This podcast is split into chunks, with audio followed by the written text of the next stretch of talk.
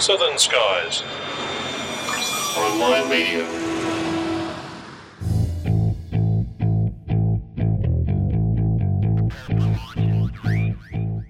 This episode of Plane Crazy Down Under is proudly sponsored by Aviation Advertiser, Australia's largest aviation online marketplace. Now featuring aviation employment classifieds. Make buying, selling, and job search easy by doing it online. Visit aviationadvertiser.com.au today. And by the GA8 Airvan, proudly manufactured right here in Australia by GippsAero gippsaero.com and by JetRide Australia. Be a top gun for the day. Visit jetride.com.au slash PCDU for the fastest ride in the country. Well, g'day, folks, and welcome back to Plane Crazy Down Under, episode 79 of the program that looks at the world of aviation from an Australia Pacific point of view. I'm Steve Visscher, and joining me as always is Grant McHerron. G'day, mate. Hey, how you going, man? Oh, not too bad. You know, I feel so superior now. I'm in a position of great power in my day job. I've, I've finally got an instructor rating. Hey! Not exactly the instructor rating that I had envisaged getting when I started flying 20 years ago, but no, a train driving instructor of sorts. Yeah, well, well done, man. You've got the power. Yeah, sort of. In the overhead, at least. Just remember, with great power comes great responsibility, and I'm sure you'll shirk it very well. That's exactly right. And joining us also tonight, wondering just what on earth she's got herself into this evening, is Kathy Maxted. Hi, Kathy. Hi guys, how are you? We're very well, thanks, and it's a pleasure to have you back on the program. Well, I'll tell you what, it's been a few weeks since our last show, so we've got a packed program coming up this time. Coming up a bit later, Anthony Crichton Brown's going to join us. He's been out to Bankstown up there in Sydney and uh, spoken and had a chat with our friend uh, Joel Haskey up there and also his friends at Combat Dragon. Grant's been out at Echuca speaking to a uh, local gyroplane uh, manufacturer up there, and uh, in addition to that, we introduce a new segment as uh, Peter Johnson from the UK joins the team with his segment from up here to down there. Now, Kathy, it's been a very busy uh, few weeks since we last had you on, and of course, uh, as promised, we got you out doing all sorts of work for us again, and you've been out getting uh, another wonderful interview for us. Yeah, Dennis and I flew to Gunnedah in the Bonanza. is that Um, the blue one? Wh- Which colour is that? it's- it's the burgundy and grey one.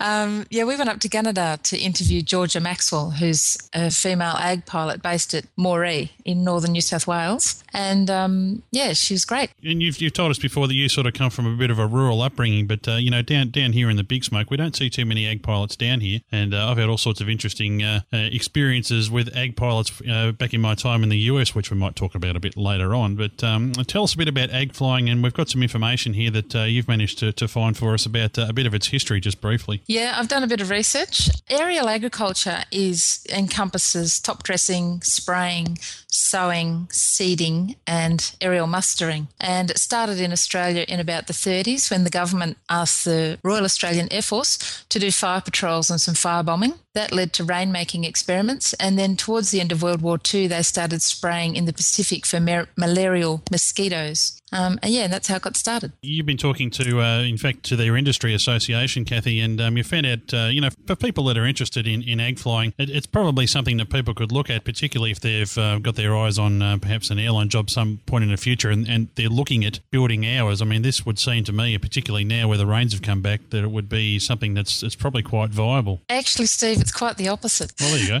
hate to chuck a rock in your puddle there.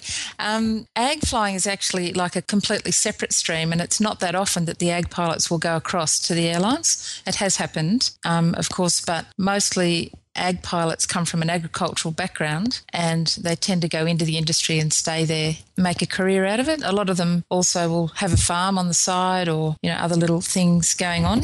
Often they'll stay in ag, aerial ag, because they live, you know, too far from Sydney. As Georgia said, she tells you in the interview, it's just not feasible for her to go airline flying when she's married to a cotton farmer and living out in the middle of nowhere. So it suits her fairly well. Very Yeah. demanding, isn't it? It's it's the whole. You've got to be good. You've got to be able to live the bush life. You've got to w- work Mm. very strange hours and long hours and be on the ball, flying low at speed and turning and heavy and everything. It's all adds together. Yeah, and it's completely reliant on agriculture and the weather, basically. Whereas airline flying, um, the employment cycle goes, you know, dependent on world conditions, pretty much the economy. But um, aerial agriculture is guided by what's happening in ag- agriculture. So during the last 10 years of drought, there's been no flying. And Tony Jones has um, got a business up in central New South Wales and he's been training ag pilots for years and years. And he said during the last eight years of the drought, he only trained three people in nine yeah. years. But this year he's trained three or four. So, yeah, things have certainly turned around again. And now there's a shortage of good qualified ag pilots in Australia. So, yeah, feast um, or famine. Yeah, yeah, it is. Yeah. yeah. And there's quite a bit of uh, cross cultural happenings between us and Canada and the US, and particularly in Brazil. Phil Hurst from the Aerial Agricultural Association of Australia was telling me that Brazil has gone gangbusters in the last 10 years because of their good soil and plenty of water. And they've been growing a lot of cotton, beans, and um, rice. And so there's a lot going on there. So some, a lot of the, some, not a lot, some of the pilots from Australia will travel, you know, to Brazil or around the world, Africa too. They go all over the place. And the corresponding side of that is that we will often have um, foreigners come here just for the season, just to fill the void. It's very interesting about the, the seasonal nature, and you can be dusting for insects, then dusting for prevention of them, and then the, next thing you know, you're moving on to fighting fires, um, and all just following the seasonal nature of what's what's happening around you. Tony Jones, the instructor, was saying um, he's been getting a few guys coming into the industry with about kind of a bare commercial license and just a couple of hundred hours. And he said, really, you'd be it's much more preferable to have about 500 hours minimum so that you're completely comfortable with the aeroplane. Like the aeroplane should be an extension, natural extension of your body. And when you're doing your ag rating, you need to be focused on the other stuff that you've got to learn and the flying mm. should just be second nature, you know. So um, yeah, 500 hours is about what he recommends before you start. Don't the guys wind up doing a bit of time as a as a mixer loader, looking after mm. loading the aircraft, and uh, yeah, you, you, can spend a whole season doing all sorts of work and hardly get behind the stick. Yeah, usually do a couple of years with the company first, and then go off and you'll do general flying, and then go and do maybe do the ag rating after that. But it's um, hot and hard work. Every ag pilot I've ever seen, they, oh, I was up in Finley a few weeks ago, just before we went to Gunnedah, actually. And I was chatting to one of the guys there, and he was just uh, leaning back on the couch with his helmet in his lap, and he just looked completely stonkered. It was about four o'clock, five o'clock in the afternoon. And I was chatting to him, and he just said, uh, It's just such hot, hard work, you know, especially when the weather's not good. And often they'll have um, like a split shift, you know, where they get up at dawn and go and work while it's smooth and then knock off for the middle of the day and then come back in the evening when it's yeah. smooth again. Yeah. Um, by the time the 60s rolled around, they were spreading superphosphate and dusting for moths. And um, they used to get around in tiger moths, and they'd modify the tiger moth by replacing the front cockpit with a hopper. And so the planes were very slow and highly loaded, and there was a very high accident rate. And um, a couple of years ago, I interviewed a guy called Viv Barnes, who'd been in the industry since the 60s and possibly even earlier. And uh, he was recalling his early years in the Tiger Moths, and he said it was bloody cold flying in the open cockpit. And um, the tiger moths could be bought from the RAF for about 30 to 50 pounds, and after conversion, you could make that much back again in one day's work. And he said, Oh, yeah. Wow. He said, Oh, I had a couple of prangs in the Tigers. They were all made of canvas and timber and bits of string. And if the engine stopped and you fell in a heap, they folded very gently, like a pack of cards, you know. oh, jeez. Well, it sounds like the crumple so, zones in an air in a modern car. You yeah. know, the car fills, yeah. fills you with confidence, doesn't it? he just was. He just made it sound like it was no big deal. You know, yeah, no biggie, no biggie. Yeah. If it was a big deal, you weren't still around to talk about it. Yeah, probably. so, uh, Kathy, moving on to the 1960s, uh, I guess we moved away from the tiger moths. What happened then? Well, because of the high accident rate, then the government and the industry got together, and in one of those rare occurrences where it has a good outcome. Uh, they formed the Aerial Agricultural Association of Australia, the 4As, and that's a model industry. Um, it was mainly to address the high accident rate, and they um, it, then they introduced at that time the agricultural rating. So prior to that, you only needed a commercial license, and you could, anyone with a commercial license could go off ag flying. But in the 60s, they brought in the requirement for an agricultural rating. Then in the 80s, all the environmental issues came into play. So then the ag pilots had to also do a chemical distributor's license, and now they undertake professional pilot program as well. So there's an enormous amount of professional training that they go through to keep it all together. Um, in the, this, the first part of George's interview, where there's the music and the sound of the aeroplane, we were actually in sitting in her lounge room, my, me and my husband, and her and her husband, and she was showing us footage of her first flight in the 802, and it was very exciting. I'll bet.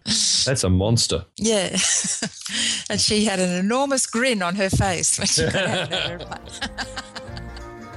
so there you are on the eight hundred two. How many hours in the 502 did you have by that stage? 1300. So what's happening here, Georgia? I'm doing a start. They um, put me in the old yellow banger and then they realised they could bring it back, so then they put me in the good one. Who's that talking to you? That's my mate Harley. He's not going to be there.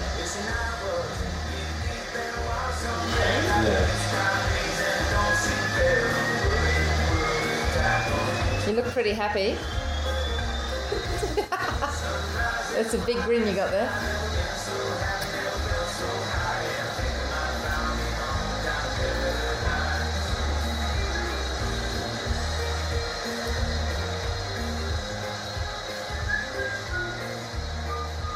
Hi Georgia, welcome to Plane Crazy Down Under. Thanks for talking to us today. No I'm- worries. I'm sitting here in Georgia's lounge room in the middle of a 3,000 acre cotton farm. She's looking glamorous in her work jeans, a pink work shirt with Pays Air Service, Pays Proprietary Limited written across the front. And you've got two of those pink shirts, Georgia, and you're the only girl in Australia that we know of with pink work shirts. the only ag pilot with blonde hair and a blonde ponytail and pink work shirt. So, Georgia, can you tell me how old you are and how long you've been flying and how you got into ag flying? Um, 31. I've been flying aviation for 14 years and in the ag industry for 10. And um, how did you get into it? What sparked your interest? I'm originally from a cotton farm, so I grew up with the noise of ag planes taking off from just behind our family home. It always intrigued me. I was pretty keen on flying, but didn't get the opportunity to do it until I left school. What did your mother want you to be? Oh, When you came home from boarding school and it was time to fit, tick the boxes on the um, on the uni placements, what did your mother think you might? Oh, well, I told Mum I was interested in aviation, and she thought, oh, brilliant, airline pilot, cheap airfares, right up her alley. I love first class, She's a first class traveller, yes, and you're down among the weeds, and I'm among the weeds, and she, killing moths. that wasn't exactly the path she had paved for me, but um, she loves me anyway. Her beautiful little blonde girl. She still tries to um, persuade me into the airlines, but Yeah. it's a little bit hard when I'm married to a cotton farmer, and Yeah, I love what I do, so and you love the cotton farmer. love the cotton farmer. So you finished your uni degree and came home. and came home. Yeah, went. Um, So you came home with almost a commercial license with your commercial subjects, didn't you? yeah, came home with all the theory side of things. I need a little bit more flying behind me before I could do my commercial, and uh, I was lucky enough to get a job in the industry, in the ag industry, to see if it was something I would be interested in. I'd been for a little fly with an, a fellow ag pilot, which was from home, and I knew that's what I wanted to do, but to be sure, to be sure, I thought I'd try it out and um, ended up marking for Pays, What's marking? putting lights out in the middle of the night around the edges of paddocks so planes can find them and spray them in the dark. So when why do they spray at night on the cotton? It's better conditions because during summer uh, the temperatures get so high during the day. It's uh, hard to spray the crop and get a good kill on insects because they're mostly active early morning and in the middle of the night in the cooler temperatures. Yeah. So it's the best time to actually be the most productive with the chemicals and So did you have to mark like wave the flags I only had to do that twice. at night? No, no, that was ah. during the day. Yeah. Just for some guys starting out, still getting to use the GPS and weren't quite comfortable with it yet, so mm. Went and lined them up on the run during the day. But uh, no, at night, just um, would tell the blokes where I was on a particular paddock, put the lights out for them, and if they ever got lost, I'd see those little flashing strobes and guide them in, and off they'd go. So you did that for two seasons, Yes. and then you worked as a ferry pilot, ferrying the guys around. Yeah, did a little bit of that and got into some photography, aerial photography stuff. Oh, For were the you taking company? photos or flying? No, no, I was flying the plane and Yeah. like crop imagery Oh, okay. and that sort of stuff. So you could see where in the crop uh, actually needs some more fertilizer or Yeah. irrigation or what have you. So I did some mixing as well, some chemical mixing, and then And you got to train for that, don't you? oh, you do s- some um, licenses and what have you. Yeah. Yeah. Chemical handlers Yeah. course. do that and your forklift ticket and your truck driver's license and all that fun stuff. And you can weld because when I rang yesterday, you said I'm I'm welding. I- yes, I dabble in the old welding program.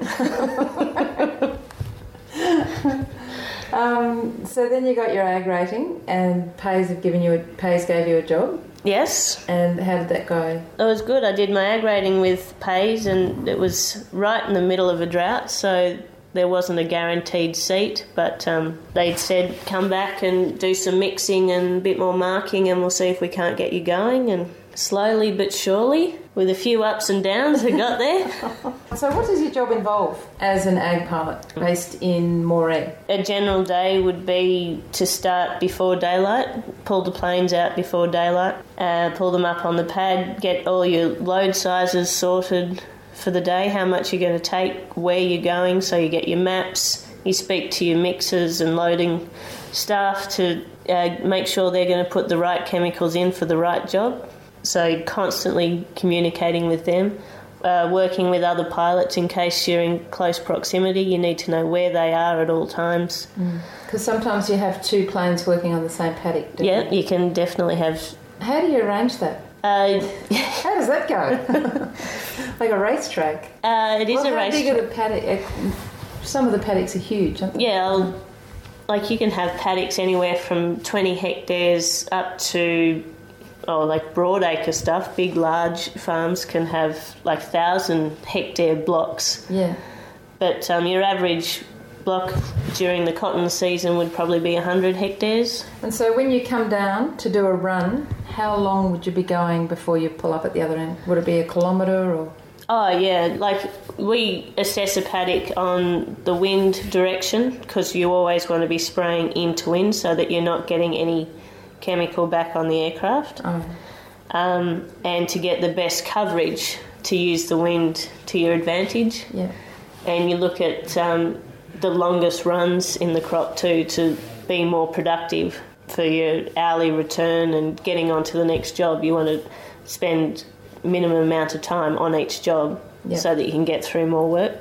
So your paddocks can be, say, a K by two Ks or three Ks or four Ks. Just it just really depends on the paddocks, and they're not always square. Yeah. And there's not always a good edge. So you can come down to start your run, and you can still be down. How, how high off the ground? Um, the smaller Wind planes are probably three to four foot above the top of the crop. So you're 10 feet off the ground? Yep. So you can be 10 feet off the ground for three or four Ks? Yep. With your finger on the button. How do you release Um, the spray? There's a spray handle. Yeah. So forward for on, like it's a, a valve that you open and spray handle on and pull it back to shut it off. So you push it on, and then you've got both hands on the stick or the wheel. No, one hand on the stick, And where's the other one? On the throttle. lipstick, Ah. putting the lipstick on, brushing the hair. Holding the video camera. Yeah, video camera. Photos with the iPhone. Hi, mum. Oh, no, usually you've got that on the spray handle or the dump lever if you're, say, the weather's a little bit bumpy or Yeah. you're in an area where you're not too comfortable with, you're sometimes on the dump handle so you can let the whole lot go. So if you get in danger or Oh, danger yeah. stalling, Yeah. you dump it. And, Like that's very, very rare that happens, but yeah, your hand will go your hand will go from the spray handle maybe to the power lever if it needs adjusting or yeah. Just yeah, the, your other hand's quite busy just making sure everything's in the right spot at the right time and Yeah. yeah, then you back on the spray handle as you're coming to the end of the crop and shut off, And and pull it off. around you go. Yeah. But yeah, to um, if you're working in the same paddock with another plane, you just pick a common point. Say the edge of a paddock's always good, and you just run your nose down the end of that. An aiming point. Yep. Yeah. And you run your nose right down the, the middle of the plane, right down the end, edge of that crop. and you just say to the other pilot, my AB line, my starting point, Yeah. is on the eastern side of the field, mm. and I've got 42 runs at 18 metres. Okay. And they set that all up in their GPS. They mark the same point, and they say, "You do odd runs, and I'll do evens." And Oh, so you, you go, go. side by side. You can do, yeah. Oh my god. How does your husband feel about you, um, about your occupation? Oh, he's very supportive. as long as he can get a good deal when he needs his crop sprayed. he's very supportive because he knows how much I love it. I'm sure he doesn't feel all that happy with his wife out there doing this job so close to the ground at high speeds, Yeah. but he's not going to tell me no. No. And he's been there since the beginning, so if he's known you since you're 18. Yeah, he's been right through it all. Yeah. He's um, been very supportive with that, which is lucky because it hasn't always been smooth sailing, and sometimes you've got to sugarcoat the truth so that they can handle it a little bit better. And So, can you tell me the story that you relayed earlier about when you rang him and said, I've been doing a bit of fencing? yeah, I was um, doing some spreading on my birthday. Happy birthday to me! And Which um, is Christmas Eve. Christmas Eve, and start the wind started to pick up quite a bit, and there was it was getting gusty. Anyway, it's in a light aircraft at the time, and the wind actually picked the aircraft up as I was taking off and threw me into the fence, which I was taking off next to You're next none, to. None too pleased about. So um, after a few colourful words and ringing the boss and saying I've done some damage to his plane, I had to ring the husband and say, "Oh, hey, how you going? Yeah, good. What are you up to? Oh, just doing some fencing. All right." I said, "Not by choice." so um, yeah, he took that pretty well. Yeah. He was there within a couple of hours. Though. But you'd calmed down by the time you Yes. him. Yeah. Sometimes you just got to give it a little bit of time from when the thing happens to when you ring people that are going to worry about you. Ag flying, by nature of what it is, the nature of the beast, it's a high risk environment. Um, and I'm sure there's a lot of lessons to be learned. So, what are some of the lessons that you've learnt, perhaps the hard way, or just lessons that are never pleasant to learn? Every day there's a new lesson to be learnt. Yeah, Uh, because no day, no two days are the same. no, that's exactly right. No, and you could spray the same paddock every single day, and every day it'll be different. There'll be- Because of the wind conditions. yeah, wind conditions, time of day you do it, Yeah, uh, the particular product you're putting on, who your mixer is at the time that you're not used to, or so that changes the way you think or feel, or Oh, yeah, you always got to. You can't just go in blase thinking, oh, it's just the same as yesterday because it mm. never is going to be. Some days there's paddocks with power lines through the middle of them, and depending on what plane you're in, you can fit under it some days, and some days you can't because of the other. Other plane you're in, or because of the wind conditions, if it's a little bit bumpy, you wouldn't want to risk getting thrown back up into the wire, or there's trees in it. so you had an episode with a wire. Oh yeah, just one of those things you're constantly thinking, right, oh wire, wire, wire, there's a wire in this block, there's the pole. That's one of the biggest dangers for ag pilots, isn't it? Because the wires are almost impossible to Yeah, see. Yeah, that's it. So you, you pretty much track them via the poles and you're constantly side to side watching the pole. So you cruising in this paddock, well, I was cruising in this paddock with trees in it. It was a single wire. I knew the wire was there and I was getting to the end of the load. There wasn't much left and I'm thinking, oh, I'm going to have to, I'm not going to make this run completely. I'm going to have to pull out and I've pulled up over the trees and I'm cruising along ab- at above tree height and with the wire on the other side of the tree and I was thinking about the fact I was about to run out and poled forward Run out of run out of spray. yeah run out of spray I've poled forward at the other side of the tree thinking about that and not thinking about the wire when I should have stayed above the tree and as I've poled forward I'd already committed to going forward and I saw the wire as I've gone down and I just kept going down because I didn't have enough time to come back up, Yeah. and just it was lucky I could fit under it, and I've, I've gone under it, and I've ducked, and I've right. There was no bang. That's good. There's no bang. Everything's feeling okay. Right. Still got my head on. Check. Or we just go back, Just go back to the strip now and make sure that I've still got a tail on this thing. have a glass of water. Oh, for just a split second was thinking about something else rather than the wire, and it happens that quickly. And it happens to absolutely everyone. And Yeah. just some people are unlucky enough to hit it, and some people are lucky enough to get away with it at the time. And it just so happened I was lucky enough to get away with it. Yeah. But I learnt a big lesson that day. Yeah. How many hours did you have at that time? Or how long had you been? Were you, Oh, that were you a newbie at that time? or- No, actually, I'd, I would have had about 1,300 hours at that Oh, okay. stage. So, yeah, you don't have to be new at it for things to distract you. And, What are the other occupational hazards? Dead trees, somebody told me, are hard. oh, you can't see them, and, and especially at the wrong time of day, they just blend in until it's too late.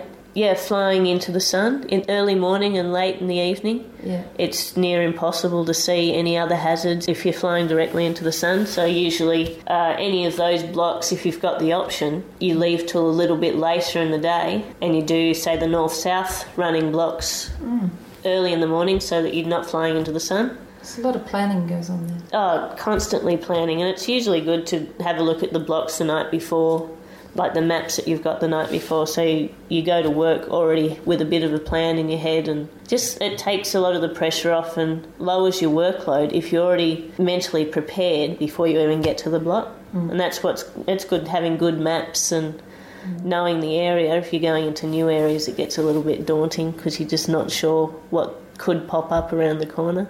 So GPS and Google Earth have um, improved a lot of the Ag Pilot a hell of a lot It's brilliant. since the old days of the mud map and, Yeah. and the guys with the flags. And, No, you actually know where you're going. yeah, You um, you know that your paddock sizes are going to be right, and you know usually know where the wires are going to be. It's a lot more professional, and it cuts down a lot of the risk for the pilots these days. I don't know how they used to do it. the um, the culture of the industry has changed a lot, hasn't it? Since the early days when it was um, the Ag Pilots were known to be fairly relaxed about the rules and regulations, and that reputation is um, long gone now, isn't it? Yeah, I think you have to be a lot more professional these days because it's so competitive uh, just in the agricultural industry, not just our industry. Um, not only have you got other aerial operators you've got to compete with, you've also got the ground rigs, and they're probably our biggest competitors. Yeah. Like if it doesn't rain, then you you can't compete with the price of running a tractor as opposed to an aircraft. So that's a tractor with a boom spray Yes. that'll go and spray the crop Yeah, rather than using an aeroplane that's it. to spray it. And they can do it for half the price or less? Oh yeah, Uh, depending on what blocks it, it is, yeah, they can do it a lot cheaper than what we can. So, like an aviation fuel's a lot dearer than um, say diesel to run your tractors, so that all comes into it. And insurance has gone through the roof, hasn't it? Yeah, There's insurance. very low tolerance for um, Yeah, they don't um, like if if you have a reputation of pranging aircraft or being hard on the gear or just being blasé about who you are and what you're doing, then yeah, you're hard to insure. And um, usually they have three strikes and you're out sort of policy, but they're even winding that back. And So some of the ag pilots are uninsurable yeah, because of a, a bad track record can make you uninsurable. yeah. Um, Georgia, so where do you operate? What's um, what's your area that you cover? How far do you go away when you go away to work? Um, you were well, saying you've been up to the locusts, down to the locusts, and off fighting fires, and so ag pilots don't just spray cotton crops; they're useful for other things. oh yes, yeah. I'll, I'm usually based just in Moree. Yeah. and um, our company does aerial spraying from Moree right down to Scone. Which is how far? Two hours flight in the Cessna. Oh, yeah, we'll do that. Well, you own a 172, don't you? A 172, Was so yeah, your, was that your Christmas gift from your husband, or yeah, what? that's so I could see him a bit more. That's right. Can you just explain about how you've been married for three years but only been living together for three months? Well, we just weren't sure. We were ready for the marriage commitment, but not the living together commitment. You can't rush into that. So you bought a 172 to save the hour and a half drive from Yeah. To Gunnedah. Yeah, because um, he's a cotton farm manager in Moree, in sorry, in Gunnedah, and I was based at Moree. So we had the weekend romance and have done for quite a while. And he said, "Oh, well, how am I going to get to see you more?" I said, "Well, driving just has whiskers on it because it's over two hours to drive each way." He said, "Oh, well, we'll have to look at getting you a plane." And And you said, sure. Sure. Okay, you don't have to tell me twice to find one. And within about a week, I'd found a 172 that was just meant to be part of the family. It's good and it's nice too. It's red. Yeah. Go fast, Red Billy. rocket. So what's the best part of the job? What is it you love about what you do? You're never going to sit in an office, that was for sure. Never sit in an office. No, I love the fact that each day is different. Um, that my office is that fast. Because now you are the only female pilot in Australia qualified to fly the one uh, the 802. That's right. First one, apparently, which is very exciting. Yep. which is the biggest aerial sprayer in Australia and single engine fire bomber Yeah. in Australia. Have you done much firebombing? Um, I've done some training days, getting good at practicing dropping the load. Yep. So um, need a little bit more work on that because it's a whole new ball game compared to spraying. It's, um, and usually different conditions too. When you go into a fire, you've got smoky, rough, hot. Hot and bumpy. So um, I don't know how that's going to go, but we'll we'll give it a crack.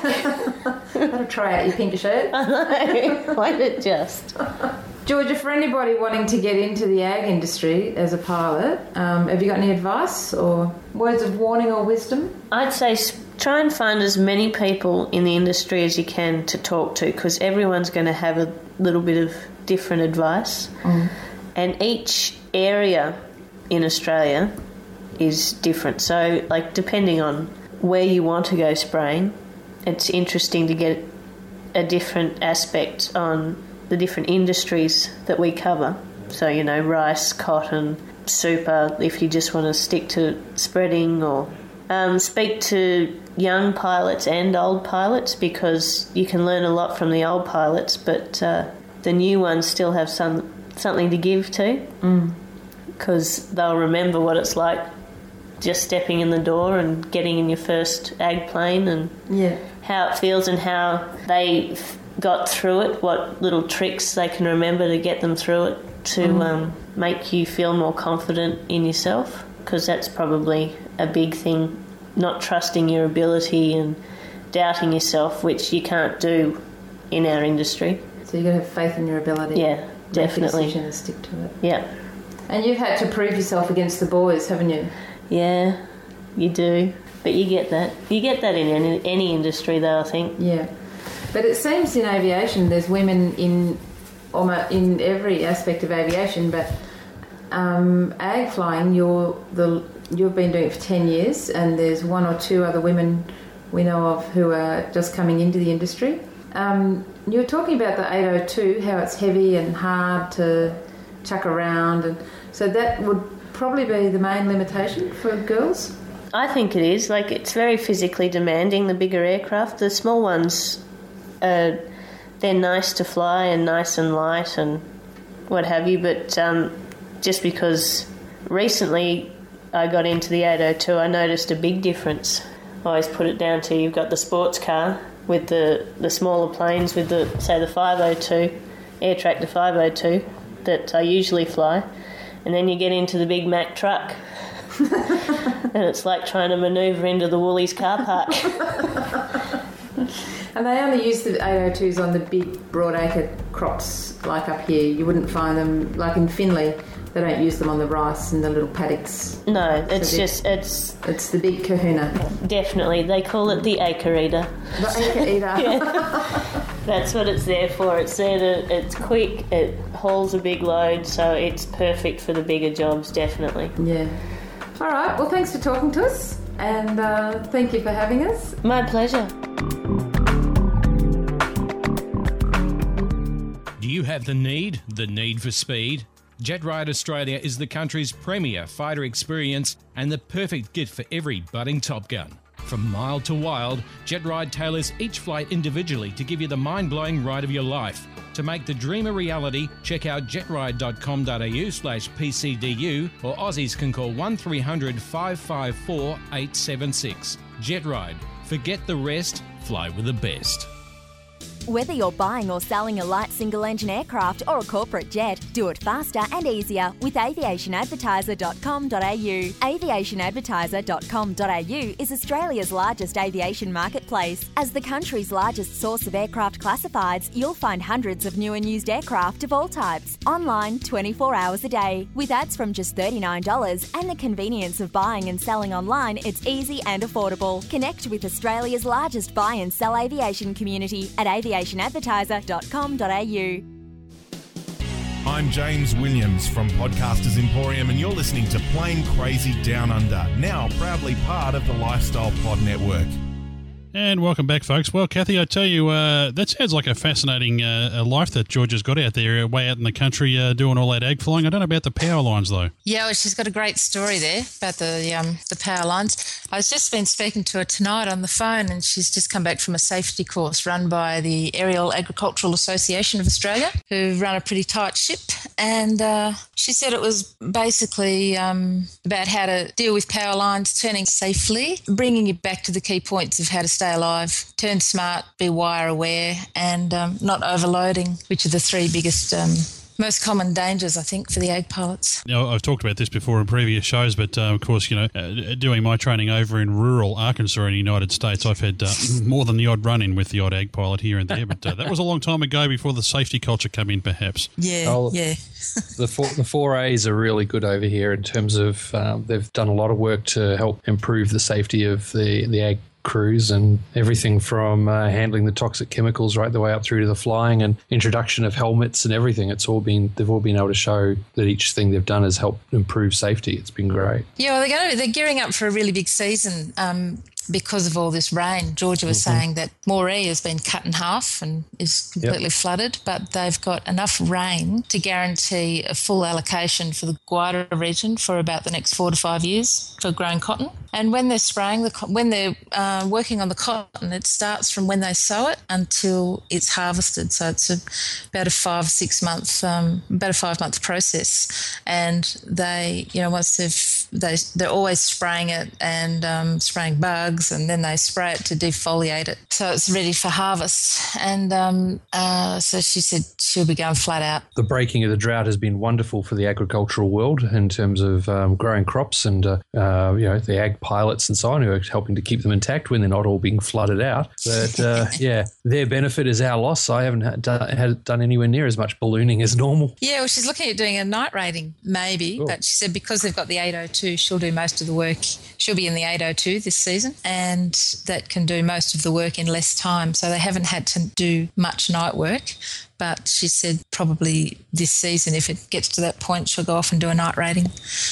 Well, I guess too that uh, doing that sort of flight would would involve a lot of uh, high performance manoeuvres, which is a great fa- way for me to segue into uh, welcoming back to the show Anthony Crichton Brown, our resident expert on all things aerobatic flight. Hi, Anthony. Oh, good evening. Did you, did you like the way What, I what a wrap up. Did you like all that, things, mate? all things expert. eh? I, I've just been sitting there uh, waiting for a perfect spot for that segue. I just thought I'd try it there. Now, tell me, Anthony, uh, you've done a lot of uh, flying through your career of uh, varying uh, different descriptions, but uh, have you ever tried your hand at ag flying? No, I, it was always one of those options when I was learning to fly. Well, probably more so when I got my commercial license and was looking for a, a stream into the career. And uh, ag flying was definitely something I considered briefly, but the commitment to the training was more than I wanted to outlay at that time. Um, I think it's the ag rating. I don't quote me. I think it's 50 hours or something on those lines. And uh, it's, I guess, when you've invested that amount of money in that training, you want to follow through. You don't want to do be an ag pilot for you know 12 months and then go off and find a charter job. So I, I thought it wasn't for me, but uh, I had an interesting experience. I flew with a with a captain on a seven six seven a while back, and I'd never flown with him before. and We were just yakking away on their way somewhere, and I said to him, "Oh, what'd you do before before you started here?" And he said, oh, "I was flying crop dusting." And I said, "Oh yeah, and then what?" He goes, Then I joined the airlines, and it turned out he had he had six thousand hours crop dusting. Wow. Wow. And went and did a multi-engine command instrument rating just so he could uh, ferry some of the ag, some of the air, ag aeroplanes around, I believe, and then threw an application into a few of the airlines and got in. And you know, he said he was completely shocked himself when he got in, but yeah, there he was. So I was I was wrong all along. I could have been an ag pilot. Oh, there you go, mate. There you go. It's interesting. I mean, there, there would be a lot of uh, pretty high performance flight, I guess, doing that sort of flying. I mean, uh, you move uh, around with a lot of the uh, you know, the aerobatic pilots. I mean, are ag pilots? What sort of representation would there be amongst that community? I don't know of anyone in the aerobatic club who's got a background in ag flying. I, the maybe there are, but none that I know of. If they have, they're, they're not well known. There's a few in the warbird world. Um, Steve I'm sure that- comes to mind immediately. Yeah, I don't know. Is, is short to answer your question? I guess that, that is kind of representative of, of my impressions, if you like, of the ag flying world. They seem to be a, community in and of themselves. I, I've never really had that much exposure to it, except for when I was overseas, as I say. And uh, when I was over uh, learning in, in Arkansas, I mean, those guys literally kept to themselves. I mean, half of them, uh, you know, you get an Ag Cat flying, you wouldn't even have a radio. And I can remember a time coming in short final on uh, on some ILS training uh, in a rather rural airport in Arkansas, where this guy just came out of nowhere, uh, out of a cornfield, and uh, popped right in front of me as I was short final. And um, lucky my instructor was there to uh, provide some calming words of advice before I jumped out of the plane and throttled him. I think one thing about ag flying, which I've I admire, is the risks they take, or the risk profile that you, you would think they would be taking, flying so low to the ground, um, and then doing wing overs at each end of the paddock, and, and sometimes doing it at night time. I'm staggered there's not more accidents, and I think that's a credit to their safety culture. Whether it's been like that forever, I don't know, but certainly in this day and age, I believe they put a lot of effort into their safety culture and into understanding what causes accidents and preventing them. Yeah, they have. Yeah, it's a fascinating field. In fact, uh, we ought to spend some more time. In fact, Kathy, I think we should send you off uh, more often to look for ag pilots. Sure, sure. That's easy. You know, we, we love finding work for you to do. That's right. Well, Anthony, you've joined us uh, because uh, speaking of high performance flight, uh, you were recently at an open day up there at our friends at Red Baron up there at Bankstown, and uh, looks like uh, along with uh, your friends at Combat Dragon, uh, a lot of fun was being had that day. Yeah, I was. Uh, I had a rare weekend off, so I shuffled out to the airport and went and stuck my head in the new facility. They've got a brand new uh, hangar building, flying school. It's fantastic, actually. Uh, looks like something you'd see in the USA, the type of FBO setup you'd see overseas. And whilst I was there, the Combat Dragon uh, guys who operate the A37 and do adventure flights in it have been operating from Red Baron, and they had a, a flight on that day. So I tagged along and I recorded a bit of the briefing, and recorded a bit of the uh, the engine startup and taxi out, and then um, had a had a uh, talk to Joel who owns Red Baron, and talked to Jeff who's the managing director of Combat Dragon. Always interesting to uh, have a little bit of a listen to some of these safety briefings, and uh, I know that our friends at uh, JetRide do that too. So let's just have a uh, quick listen to uh, some of the briefing here. main reason for not touching anything is is not because we don't trust you. It's just because everything has a little s- setting where it needs to go. Um, if that's right, the next one. Just reiterating, don't touch anything. if you do accidentally touch something, you know, you're getting in and, and your knee bumps a couple of switches, just say, "Oh, Gaz, I bumped that switch," and um, he may panic and the world will end. However, he may also just flick that switch back and everything will be just fine. The ejection handles, the ejection seats are disabled.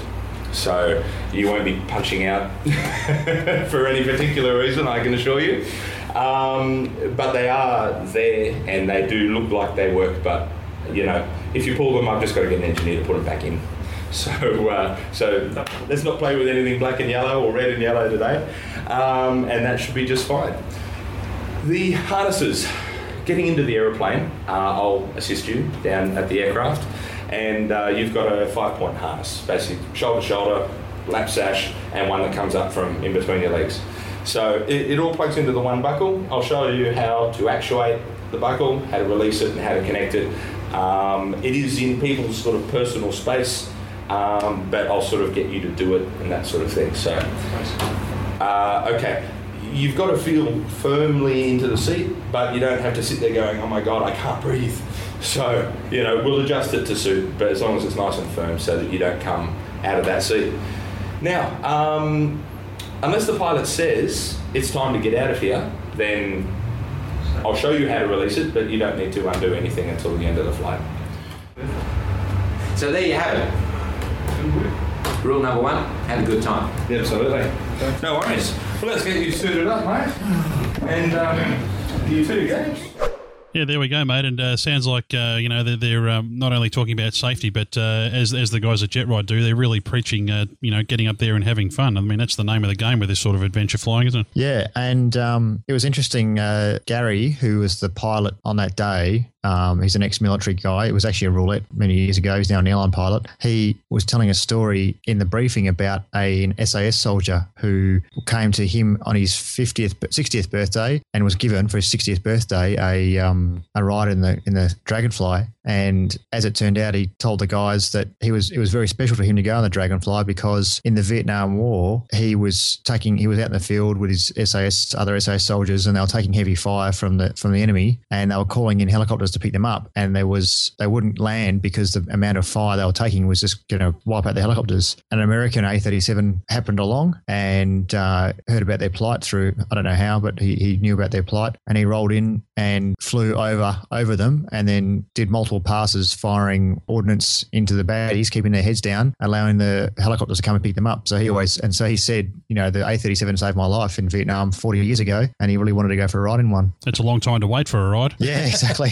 yeah. At least you got it. Well, I tell you what, uh, the last time we had you on, Anthony, we were talking about how cool the engines sound uh, when they're spooling up in the A37, and uh, you got out there with your recorder and uh, have a have a listen to this, guys.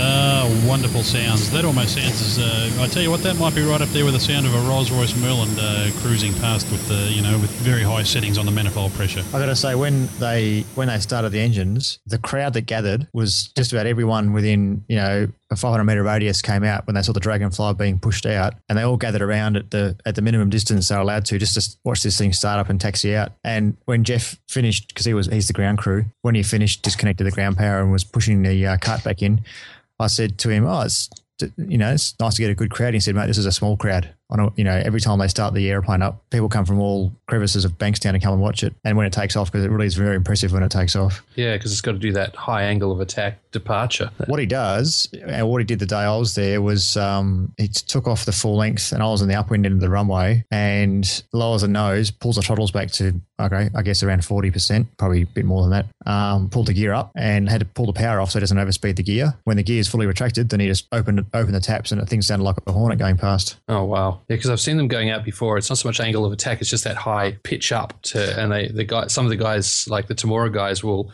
climb out at a high angle uh, so that they can retract the gear rather than throttling back. They just keep the throttle up, but they go up. They they pitch it right up. Yeah, that, well, he did talk about doing that. I asked him if he was, what he was going to do, but the, the problem with Bankstown is um, the top of the CTA is 1,500 feet, which is also the lower limit of Sydney CTA. So if you go above 1,500 feet, you're going into Sydney's Class C airspace. Yeah. So he was obliged to depart at 1,000 whether he locked it or not. So he just did a low sort of low pass on the way out. He'd have only just retracted gear and figured out where he was at by the time he busted 1,500 otherwise. yeah, exactly. Yeah, certainly. Well, it's got a uh, the- the weight he was at the other day. He's almost got a one to one power to weight ratio. So if he really wanted to, he could just about pull it straight up. That's nice. And as you say, the uh, the guys there at Combat Dragon are doing some work with our good friend Joel Haskey, and uh, you were uh, fortunate enough to be able to grab both of those guys at uh, one time, which would have been a challenge that day, I imagine, and uh, do a quick interview, which we'll play in a second. And following that, and I want to do this in this order now while we've still got Anthony on the line uh, because it covers predominantly plane spotting. We're going to feature a, uh new segment from our friend Peter Johnson. Now, if you listen to the Airplane Geeks podcast, and well, you should, uh, you'll know that uh, Peter does the Across the Pond segment. Uh, so Peter is uh, going to uh, do a segment here occasionally for us called From Up Here to Down There. So that will follow this one, and I want to play it now because I want to get Anthony's thoughts in particular on that, being an airline pilot. So well, let's first go to the interview with Joel. So I'm here with Joel Haskey of Red Baron and at his new facility at Bankstown Airport. Joel, earlier we were in the briefing room listening to a briefing for Combat Dragon, the Dragonfly flight, and we just saw the aircraft t- start up and take off. This is a new addition to Red Baron, isn't it? What's what's the relationship between you guys? And this is a new product you're offering. Yeah, we're um, working pretty closely with the Combat Dragon guys to try and um, get get some more flights going. And uh, we since we moved in here, they decided to move their operation over here for the front of house.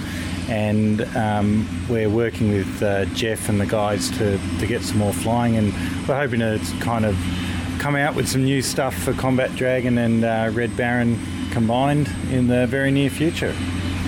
And we all know Red Baron is a, uh, a place where you can learn to fly, learn aerobatics, and also offer adventure flights. But I've noticed some uh, some other aircraft as well. You've got Matt Hall's aircraft here. Is that a, uh, a permanent, or is he just visiting here today? Yeah, I got Matt Hall's aeroplane down here for the um, for the open weekend that we're holding. Um, I work uh, with Matt from time to time on a couple of little things, and um, he's he's been really good to us in, in letting us have the aircraft down here. And hopefully, we'll be offering some stuff in that uh, in the near future as well out of out of this facility, maybe once a month, which uh, will be pretty good fun. And this new facility, it's I've got to say, it's a vast improvement on what you had before. You've got more office space, you've got a big briefing area. Uh, people who come back from their flights can come straight back in and watch their videos in high definition. Um, so, a really impressive facility. And still the same product in terms of the adventure flights and the Pittses and in the extras. Yeah, we've got uh, got the old Pittses still. Um, they're still in uh, great condition and doing a great job. Um, they're pretty busy too. Uh, the extras just flat out with really happy with how popular that is as a ride. And um, now with this new facility, it all has just come together. It's all complementing each other. We've got plenty of space, and um, and it just looks good. So yeah, it's uh, it's been a long road to get here, and I'm pretty happy with where it's going. And what's with the non-aerobatic aeroplanes in there? You got a couple of bonanzas in there as well. Yeah, we've got. We're also a, a um, facility where you can rent some hangar space if you need to. Uh, the hangar's almost full now, but we've got a couple of uh, Bonanzas. We've got some Cessna, uh, Cessna, Cirrus, a few other nice aircraft, and um, yeah, they're just they live here. We use some of them a bit, but uh, for the most part, they're privately owned, and we just uh, facilitate the hangar facility for them as well. Any uh, future expansion plans you can let us in on? We've got some ideas in the pipeline, and um, we just need to uh, get a few things happening and make a bit more money. And once that ha- starts happening, then yeah, we, we hope to put some really cool stuff into action. And you got, I saw as I came in the front door next to the, uh, your um, large plasma TV here, you've got a GoPro stand. Does this uh, mean that you're now selling GoPro cameras? Yeah, well, I've, I've started using them uh, for recording flights for our customers and um, and it kind of occurred to me that I'm the, probably in a pretty good position to be able to sell some to to my customers as well. And um, yeah, so I contacted the distributor and was approved as, as a distributor. And now um, you can get your GoPro products through me, um, and I'll be having them online through our website as well. So yeah, just give me a call or look us up on the web to uh, to get your GoPros. How many flights would you hear in a day in terms of uh, joy flights and training flights? Oh, we can do probably around 30 in a day um, if we have a really good day.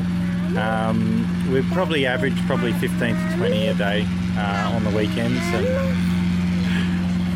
so we're here with Joel's daughter as well. This is Layla. cool.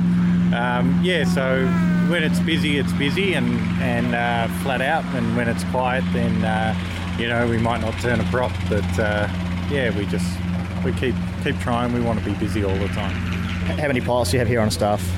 I've got about uh, six to ten if you include all the casuals. So yeah, it, it varies. yeah, and, and most of those guys, people you've trained yourself through your school.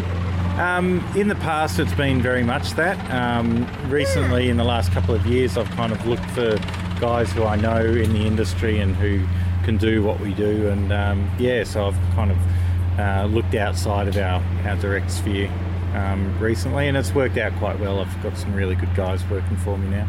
Are you finding as the airlines hire, it's hard to retain pilots? The guys want to move on and fly the jets or multi-engine aircraft? Um, uh, it's a good question. I don't. I don't think it's necessarily an airline uh, issue for me. It's more uh, just what what we can afford to pay guys and long-term prospects. Because once you've done a few thousand or a thousand uh, adventure flights, it's kind of not doesn't doesn't hold the same spark for a lot of people. Um, but I mean, it's still good flying, and a lot of guys get their start through through us because I don't, you know, I'm not worried about experience. I'm worried about skill, and um, experience comes from just doing it. So, um, yeah, the, it's most guys go move for, for money, not not, not um, anything else. Did you have ever have any aspirations to go to the airlines? I've never been airline uh, oriented, to be honest. Um, it's uh, it's it's it's not what I got into aviation for. Um, I got in, got into flying because I love three dimensional flight, and when I found aerobatics and got into it, I that's kind of where I wanted to be, and, and that's why I've managed to stay in it for so long. Um, where I get most of my pleasure is sharing that experience with other people and seeing how they uh, respond to it, and I love it. Still keeps me here every day. And are you going to be flying the jet? Uh, it's on the cards. Um, yeah, the, the guys from Combat Dragon have basically said I can start my uh, my endorsement soon. So I'm looking forward to getting in the, the A37 and flying something really fast. Speaking of Combat Dragon, here's Jeff, who's the uh, the uh, managing director of the Combat Dragon Adventure Flight Company. We're just talking to Joel about this new addition of having uh, you guys based within Red Baron. Indeed. How do you see that working out for you guys? An exciting prospect for you? Oh, well, look, I see it as a great opportunity to change our marketing strategy. I mean, Joel obviously has a fantastic business here, and uh, and Combat Dragon can certainly bring a value-added service to Joel's business, and at the same time, hopefully, do do wonders for our own. That uh, aircraft we just watched ta- start up and taxi off, he was going for a uh, for a 25 minute flight. What's he going to do while he's out there? Well, he'll experience uh, everything about the Dragonfly and what it used to do in the Vietnam War. Our, our missions were largely tailored to uh, what the aircraft would do back when it was in service in the military, and he'll experience various aerobatics that would be akin to a close air support mission. Some, uh, you know, loops and rolls and escape maneuvers and things. We'll get as low as we're legally allowed to do and, and have some fun and make it look like we're going really fast. How low, how low can you go? Oh, well, I think a thousand feet above built up area is the rule, isn't it, Joel? I believe so. That's correct. Of course, of course. All right, well, thanks, guys. Thanks for your time. Hope you enjoy your afternoon here at the uh, Red Baron Open Day. And uh, we'll check in again soon and see what's ca- happening at Red Baron and Combat Dragon. Thanks, Anthony. So, welcome to From Up Here to Down There. Or is it Down Here to Up There? Anyway, this rather irregular segment for Plane Crazy Down Under is from my slightly Anglophile point of view. I'm Peter Johnson. Today, we're talking to Matt Falcus, and Matt is a pilot, journalist, and author of the Airport Spotting Guide for Asia Pacific, Australia, and New Zealand. Matt, welcome to Plane Crazy Down Under. Hi, Peter. Good to be talking to you. Thank you very much for joining us. Matt, tell us a little bit about how you've put this guide together. Given that you live in the northeast part of England, how do you cover this part of the world? Well, uh, I've put this uh, book together from from uh, visits to the Far East and Australia that I've made over the previous years. Many happy hours spent exploring different airports over there, combined with keeping up to date uh, with developments at, at the airports in, in the Far East. Right, you're a serious traveller then. yeah, I try to be. Yeah, it is a, a, passion, and it's good to combine it with aviation. And um, the guide itself, um, when was that published? Uh, it was it was published last year, 2010. Right. Um, it covers uh, 42 airports in 11 different countries um, around the Far East. Right. Um, includes Australia, New Zealand, China, Japan, Singapore, Indonesia, Malaysia, Thailand, various other ones. Yeah, wow, that is a, a, a, wide variety of aviation treats to the spotters and photographers out there. Apparently, the best spotting location I've heard of in Melbourne is on a road outside the perimeter fence close to the control tower. The trouble is, apparently, it's not easy to get to and not well known. Security is a bit of a problem. Do you have any suggestions on better spots and how to stay on the right side of the law? Well, as you say, this is a good spot at, at Melbourne. Um, there are unfortunately there's no official spot there that, that I know of that I've found, but there are a variety of different uh, places you can you can view from around the perimeter. Uh, the the main road goes around there, and on the uh, opposite side of the terminal, there's a there's a small car park which I think um, is quite popular. You'll usually find other spotters there congregating, taking photographs. So I think it's quite safe to use that one, and it's it's a good spot. Right, and um, just staying in Australia then, at Sydney's Kingsford Smith Airport, the runway goes out into the harbour and some of the best shots are taken from spotters in boats. What's your view on Sydney? Sydney is one of my favourite cities in the world. I, I really enjoyed visiting, and uh, Kingsford Smith is an amazing airport. It's got a great variety of airliners, I think, and, and it's great for, for photographs, I think, as well. As, as you say, there's a spot near the beach there, and people use boats and sit on the beach and have huge A380s and 747s passing close by. There's a, there's also a view, official viewing gallery on the international terminal, which is, is just as good, I think. Right, okay. And then moving um, slightly further afield, Hong Kong used to have one of the photographer's best spots as the aircraft made that very famous turn. What's the new airport like? Uh, it's bigger for a start. It's um, it, it doesn't have the classic approach and a spectacular location of Kai Tak. Singapore 861, wind 0907, clear takeoff 07 right. Clear takeoff runway 07 right, Singapore is 61.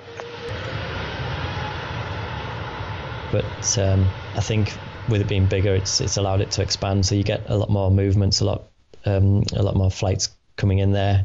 Um, it has an official viewing uh, area on top of Terminal Two, which it's ideal for, for seeing everything, and it's you know it's a great air- airport. Right, okay. And what are the Chinese like in handling uh, aviation spotters? Is it approved of? Um, it is. I think you get the same security issues, but China is quite quite a interesting place really because it has such a it's opening and renovating and improving airports at such a fast rate, and it also has a lot of aviation museums um, in its cities and near near its um, airports. So it's it's a great place to go and see old Russian airliners and Tridents and um, things like that. Really interesting country. Ooh, Tridents, one of my favourite. I'll have to go. I'll have to go. Um, just Matt, talking uh, a little bit further afield, you talked about places like Malaysia. And what what are places like that like to uh, to spot from? Uh, Malaysia's quite good. The um, Kuala Lumpur's international airport is really modern and big, and it, it has um, some good places within the, within the terminal to, to view. Um, a lot of Asian airports are really modern now and been modernised, and I think uh, places like uh, Japan as well are, are fantastic for, for spotting. The, the, each airport there, I think even down to the smallest ones, provide a, a viewing area. So I think that's one of the, the better countries to view in. Yeah, and um, Grant wouldn't let me uh, get away with it if I didn't ask you about New Zealand. What are the opportunities there like? Auckland is the, the busiest airport naturally, and um, they have uh, I think uh, I think their official viewing areas um, on top of each terminal. The mo- movement's not it's not as busy as, as Sydney and Australia, some of Australia's airports, but it's a nice place. What sort of aircraft types can we look forward to seeing in, in that part of the world that visitors from Europe and the USA might not get to see? I think the biggest thing about Asia is most countries heavily use wide body aircraft. You see them all over Asia from the big airlines from each country. Obviously, you have a lot of A380s, and, and now you have the 787 flying from Japan, which it, it's uh, fairly unique at the moment. I know there's going to be a lot of them around the world soon, but that's something original to see in Asia at the moment.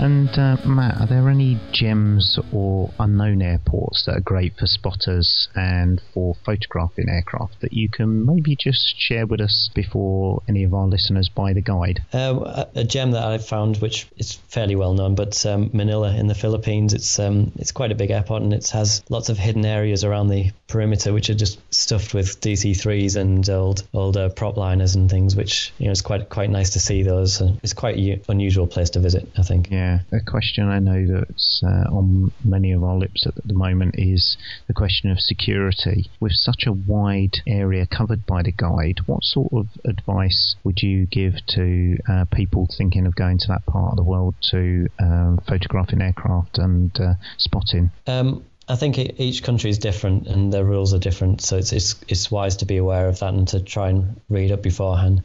Uh, the guide does give give uh, tips on, on security at each of the airports covered. In, in places like Australia and New Zealand and Japan, it, it's quite understood, and you get a lot of uh, spotters um, hanging out there.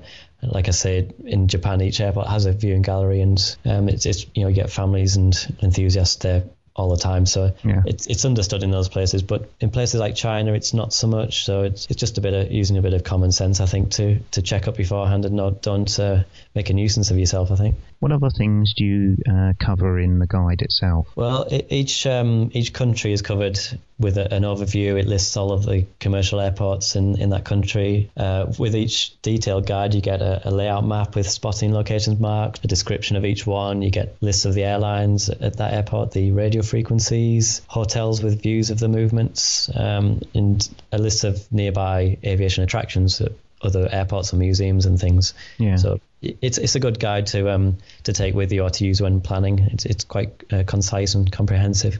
Yeah, so if you're planning to uh, to visit that part of the world, or if you're in that part of the world and looking to go and see some some of these other countries' spotting opportunities, how can they get hold of a copy? The, uh, the guide is available from Amazon in, in each each uh, region. It's available from destinworld.com. Right, okay. Matt, thanks for coming and joining us on Plane Crazy Down Under. Where can we find you online? Uh, I run airport spotting blog at www.airportspotting.com and I'm on Twitter at airport spotting. Excellent. And the blog is an excellent way of keeping up to date on uh, developments at airports. I've seen some of the recent activity on there, and uh, Matt's really got it uh, under control. I'm Peter Johnson, and this is From Up Here to Down There, or is it Down Here to Up There? Anyway, you can find me on Twitter, and I'm at Nascot Hornet, or you can find me on the web at www.xtpmedia.co.uk. Well, there we go. And uh, boy, I tell you what, uh, Joel Haskey, he does a pretty good job of impersonating his infant daughter at the same time he's talking to you, Anthony. I thought he did a masterful job. Yeah, I think he was uh, he was doing his very best, but you know, kids being kids. It was an open day too, so lots of people had their families there. Multitasking, that's called. Yeah, That's well, right. That's right. he Very unusual for a man to be able to do that. Don't leave it wide open for it about that one, home mate. We talked last time we had you on about uh, your original podcast series, the Flying Ant podcast, and if you want to hear in more detail about how they run things up there at Combat Dragon, I think that was episode two, was it, Anthony? Yes, it was. It's uh, it's still there on iTunes. I'm still paying the two dollars fifty a month to keep it up on the server. Uh, so uh, money yeah, well go, spent. go and have a listen to it. Absolutely, and that's uh, flyingantonline.com. That's the one. Scroll down to the bottom of the page, and uh, there's a couple of links one to iTunes and one to the Libsyn archives. Now, great to hear Peter Johnson doing that segment for us, and we're going to talk to Peter a bit later in the show too. But uh, let's talk about plane spotters briefly. Now, um, I may have allegedly been a plane spotter. Anthony, you've probably seen me at the runway coming in. You, you know, short final allegedly. Yeah, I think I recognised you there once. Yes. Did you see me waving? Oh, was that you? Absolutely. Yeah. Now, you know, it's, it's funny because um, working in the railways, I mean, we, we look at the train spotters around, and, you know, of course, they're the butt of many, many jokes amongst the uh, train driving community. I assume that uh, plane spotters may be in for similar treatment from some uh, more professional pilots. Oh, not really, because we understand that people are enthusiastic about aviation, and not everyone's as lucky as we are that they actually get to do it. So uh, I've never heard anyone say anything disparaging, and there's always the passing joke every now and again. But um, I've never heard anyone say. I've never heard anyone in my career in- when I've been flying say anything cruel or mean about them. Um, yeah, the only people that get a ribbing from us are the morons that shine lasers at us. Yeah, yeah, they deserve it. Are you ever tempted to have a laser in your pocket and shine it back? Oh, yeah, it'd be tempting, wouldn't it? There's also all sorts of stuff's been thought of, but um, I think something like a Gatling gun would be better to point at them than a laser. it's interesting. It's never the, they're never close to the airfield. They're always out ten miles out of the airport in the suburbs, in some back street of a suburb. So they're, they're um, although they do get caught. So uh, you know, especially the, the geniuses that do it at the police helicopter. The one thing that has a uh, infrared tracker and can lock onto the heat source by following the uh, beam back to where it came from. Oh yeah, I actually note with interest that in the most recent story of some clown that uh, attempted to do that to one of the police helicopters here in Melbourne lived uh, in the other estate across the road from me. But anyway, well, you know, ling ding ding ding ding ding ding. Yeah, Out found his way into the uh, local magistrates court recently. So uh, what a clown! Yeah, so uh, Are they at every airport? I I think trying to think. Um, Sydney, they hang around under the tower where the, there's a kink in a taxiway down to three four right. Yeah, we used to be at the gate. Oh, uh, sorry, they used to be at the gate twenty. Melbourne, it's Melbourne. It's funny. They're all over the place. Melbourne, it's if you're on taxiway Juliet and take off on three four, you see them on that road that goes round to the tower. yeah, Um, there's a undershoot of three four in Melbourne's pretty popular. oh, that's the best. That is the best spot in the whole airport. So I've Give them heard. a wave. Give them a wave to go past. Um, undershoot of undershoot of one six. There's a ice cream van there sometimes. yes, yeah. That's that's the. Um, I've been there a couple of times when they're coming in from the north, and you got them going right overhead. It's not too bad. So, Anthony, are they in every airport around all Uh, I'm just running running to the airports that I go to in my head. Um, Don't see them in Perth very often, but I think that's because there's not probably not any really great spots in Perth to watch from. Adelaide, half the people's backyards are good spots to watch. In the fact, castle? well, Adelaide Melbourne. on Smell two three in Adelaide, there's approach lights literally in people's backyards. I'm assuming that air services must lease the land from them or something because literally in someone's backyard is a high intensity approach light. Have you seen anything funny when you're flying in and, you know, the aircraft spotters doing anything strange? Um, oh, they're always waving. I up signs for you. No, not for me. Do they put you off when you're coming in to land? Only if it's uh, if you're not disciplined. Because I had once or twice arched my head out the win like to the side window as a non-flying pilot, of course, and on a nice day because I. I had to look twice because I couldn't believe there was a Mr. Whippy van at the undershoot of the runway. Yeah, But, he's there um, all the time. What did the captain say when you did that? I don't think he noticed. I think he was too busy looking at the the aiming point. Too busy flying the plane. Flaps 30. Yeah, he's probably calling for the landing checklist or something. Anyway, we better wrap that segment up and throw to the next ad break. Uh, Anthony, thanks for dropping in uh, for a uh, brief session with us. We really appreciate you getting those interviews, mate. Uh, combatdragon.com.au and, of course, uh, Joel Heskey, as always, can be found at redbaron.com.au. Mate, you're off on another trip uh, with your employer, and um, I'm sure we'll be able to get some more uh, great interviews from you in the future. You can count on it. All right, thanks, mate. Stick around, folks. We'll be right back.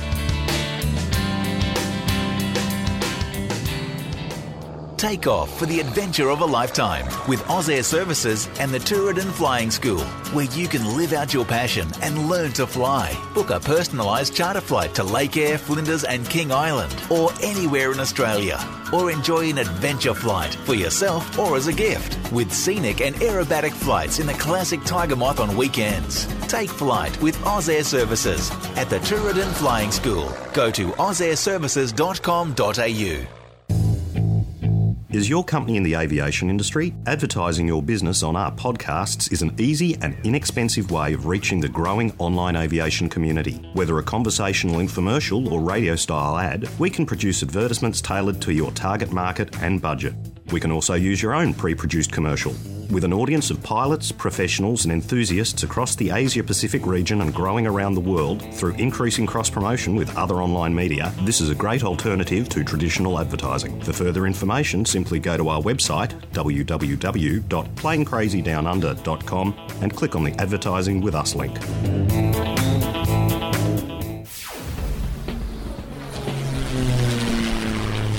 Find this and other great shows at the Aviation Media Network. The voices in your head.com.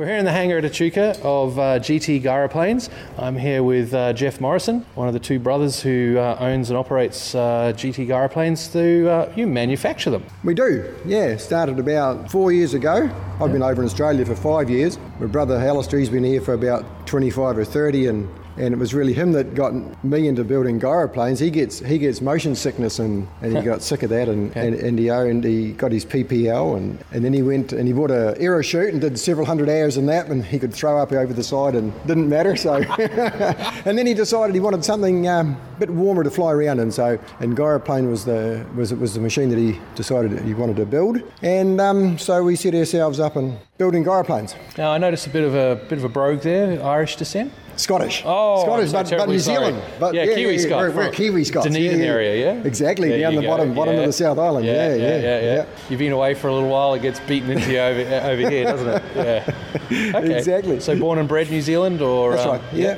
yeah, Yeah, yeah. in the Dunedin area, yeah. Yeah, south of Dunedin. As- Yeah, south Otago. Uh, Clinton was where we were brought up on a farm there. And uh, so I understand you got into flying at a relatively young age, not super young, but uh, you know about the time that most guys are going. Oh, I want a car and a girl. Yeah, exactly. Yeah, I got the aviation bug when I was about 17 and started flying, and I was working on a farm then, and would spend half my weekly wage on flying, and I could get an hour's flying in a in a 172, nine dollars an hour. Nine dollars Kiwi an hour, and that was with the instructor. Oh, so, I, so I got my PP for under five hundred dollars. That's the long and the short of it. I mean, it was yeah. You look back and it was the cheapest chips. Yeah, Yeah. but then but then you look at how much you're earning. That's right. As a 17 year old slaving your ass off. For, uh, exactly, yeah. exactly for eighteen bucks a week. yeah, you are slaving away for eighteen dollars a week, and yeah, it's, it's sort of like yeah, you know, you're not you're not going to get you know you're lucky to get five hundred bucks a week if you if you're out there slaving away, and it's right. two hundred bucks for your first lesson. You know, it's Exactly. Yeah. And if you look at it today, if, if, if the average joker today spend half his wages on flying, Yeah. he can do more than one hour's flying. yeah. That's the long and short of it. I mean, they're getting five or six hundred dollars a week, and you can, you, you know, two hundred dollars an hour for a, for a Cherokee or a Cessna or something, and so they can get more than an hour's flying. So they're better off today than they were back in, in my days. But that's the way it is. And As long as you're living at home and not trying to go out partying with the mates and don't want a new car and all those things, right? Exactly. Yeah. Yeah, because you never had wheels, did you? No, I didn't. No, no. I bought an airplane when I was 18, an old Auster. Paid $1,750 for that. so I had a motorbike and an airplane, and that was it. I was all around the bottom half of the South Island and so, on a student license. Nice. Didn't matter. Go out and have some fun. Just go out and have some fun. Yeah. Exactly. So you, it was it was a lot of jo- joyriding, a lot of yeah. Statute of limitations is now over. You know, you can tell That's us right. about it. So how how many years were you just bumming around flying? About another year after that, I sold the Auster and I bought a Piper Cub when I was, when I was about 19 and, and got stuck into the venison. Doing deer spent- hunting? Yeah, spent four years flying into backcountry strips and, and uh, shooting deer and gutting them and carting them out of the airplane and shooting out of choppers and, and all that Oh, carry so on. you'd, you'd- you'd land somewhere and then go off. You weren't shooting out of the plane. no, no, not shooting out of the plane. No, no, Yeah. no, just foot shooting, flying and land on the riverbeds and, Yeah. and strips that you make yourself. Yeah, yeah. Okay. And um, yeah, you'd, you'd carry deer for yeah a mile. You know, But lug it out on your back and get it there Exactly. and prep it and pack it and take it home in the plane. Put it in the plane. Yep. And when you got it, amazing. when, when you got a load, just fly out and cash them in. Yeah. Yeah. It's amazing what you can fly in a cub, isn't it? It is. Don't look, I'm just taking off. if you if you want to know all about it, there's a good film out called The Venison Hunters. Yeah. As opposed to the deer hunter. That's right, as opposed to the deer hunter. yeah, yeah. The Venison Hunters by a chap called Mike Bennett. Yeah, really good. Uh, shows you what went on over in New Zealand. We had a huge venison industry. How many years were you bringing out um, deer and converting that to flying money? Yeah, four years I spent doing that. And in that time, there were times when I shot out of the, helped the chaps out on the helicopters, either flying the deer out for the choppers after after they'd shot them, they'd just land them on the strips, and, and or shooting out of the chopper. Yeah, spent yeah quite a few hours getting around on the hiller and Hughes 500. Yeah, yeah, classic ones for that. to right. I know back then it was all shoot them and bring them out, but now they're, they're breeding them, so it's go out and bag them to bring them back That's right. as Yeah. new gene stock, isn't it? That's right. Yeah, well, I was, I was out of the industry before they started the live capture, but yeah, there was huge money made and lost in, in the venison industry. Oh yeah, and the velvet and everything. exactly. Yeah. So where'd you go? Where'd you go after all that? After rough, roughing it down the back? Yeah, well, I was just working at, uh, for an aviation outfit in, in Dunedin at that stage, and then um, um, shifted up country to, to Christchurch and went general engineering, and then went back to Wanaka and was working um, back in aviation again uh, for South Air Aviation and, and for Tim Wallace and uh, Alpine Fighter Collection. Yeah, working on warbirds and all, all heavy metal. Yeah, yeah, yeah. yeah. So- Corsairs and Spitties and, and uh, Hurricanes and Yeah, know, T40s. Can you hear the gnashing of the teeth? You know, everyone Yeah, who's yeah, listening. Yeah, yeah. Been, been up in oh the Avenger, yeah, been up in the Avenger and had several flights in P fifty one and Okay, that's it. The recording's off. I'm out.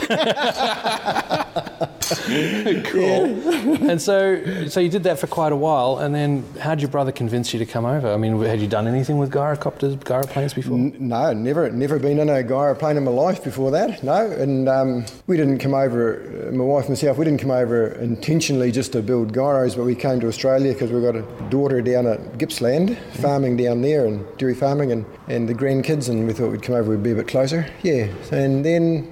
Got tied up with the gyroplanes. It's going really good. We're just yeah, four years. We've come we've, we've, we've come leaps and bounds in four years. Yeah, Yeah, well, I mean, it's yeah. looking very sexy. It's a full cabin closed gyrocopter. It is. Gyroplane. It is. Yeah. Do you, prefer, do you prefer gyrocopter or gyroplane? I know you've got No, gyroplanes. yeah, yeah, gyroplane. That's Yeah. what. Yeah, yeah, yes, Okay. we do. We we we, we try to, to get away from gyrocopter. That's a Got yeah. some- got some the past. It has. Yeah. yeah, yeah, it is. Yeah, so gyroplane, and a few of the one of the things we wanted, we want, we reckoned that side by side seating was, um, was was better than tandem. It's more socially acceptable. Um, fully enclosed, where it's, if it's a cold morning, you can leave the doors on. If it's hot, you can take them off, or you can take the top half of the door off and throw it up on the dashboard. And So you've thought things through. I mean, obviously, if it's warm, you've got to leave the doors at home. If you're taking them off, you can't. But There's you no can. We can take the top half of the door off and put it up on the dashboard. Yeah, that's so- cool. Yeah. So, uh, Let's have a look at just that. Take the door off and Yeah, just pop the, those wires out and the right. hinges.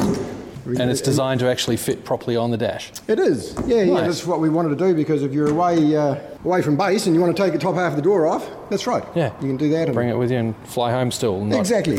Oh, that's yeah, a lot of nice storage under the seats. Yeah, you, you get, a, get a few tinnies under there. Yeah, right? yeah, totally. and has it got cooling in there? Yeah. so now you mentioned, like we just as a throwaway, we talked about the baggage of gyrocopter versus gyroplane. I've heard a lot of the stories about thrust lines and getting into pilot-induced oscillations That's and right. things like that. So that was on a lot of the older designs. What's what's new that sort of prevents that? Is it is it just training, or is it the new designs are more inherently safe? No, no, it's, it's the new design that's um, inherently safe. Lift the machine up off the ground so we can put the motor down, the prop thrust in line with the CG. We, we weigh the machine up and do a hang test and get the prop in the right spot so that, yes, when you put power on, it doesn't, it just flies straight ahead, and when you drag the power off, it still just, yeah, it doesn't do anything stupid. Because that was what it was all about, wasn't it? It was, If you were above or below the CG, as you adjusted your power. Exactly. And then that would unload the rotors and That's right. off you'd go. That's right. Right. Yeah. Okay. And, and the other big thing, of course, is the horizontal stabilisers that we run Yep. now.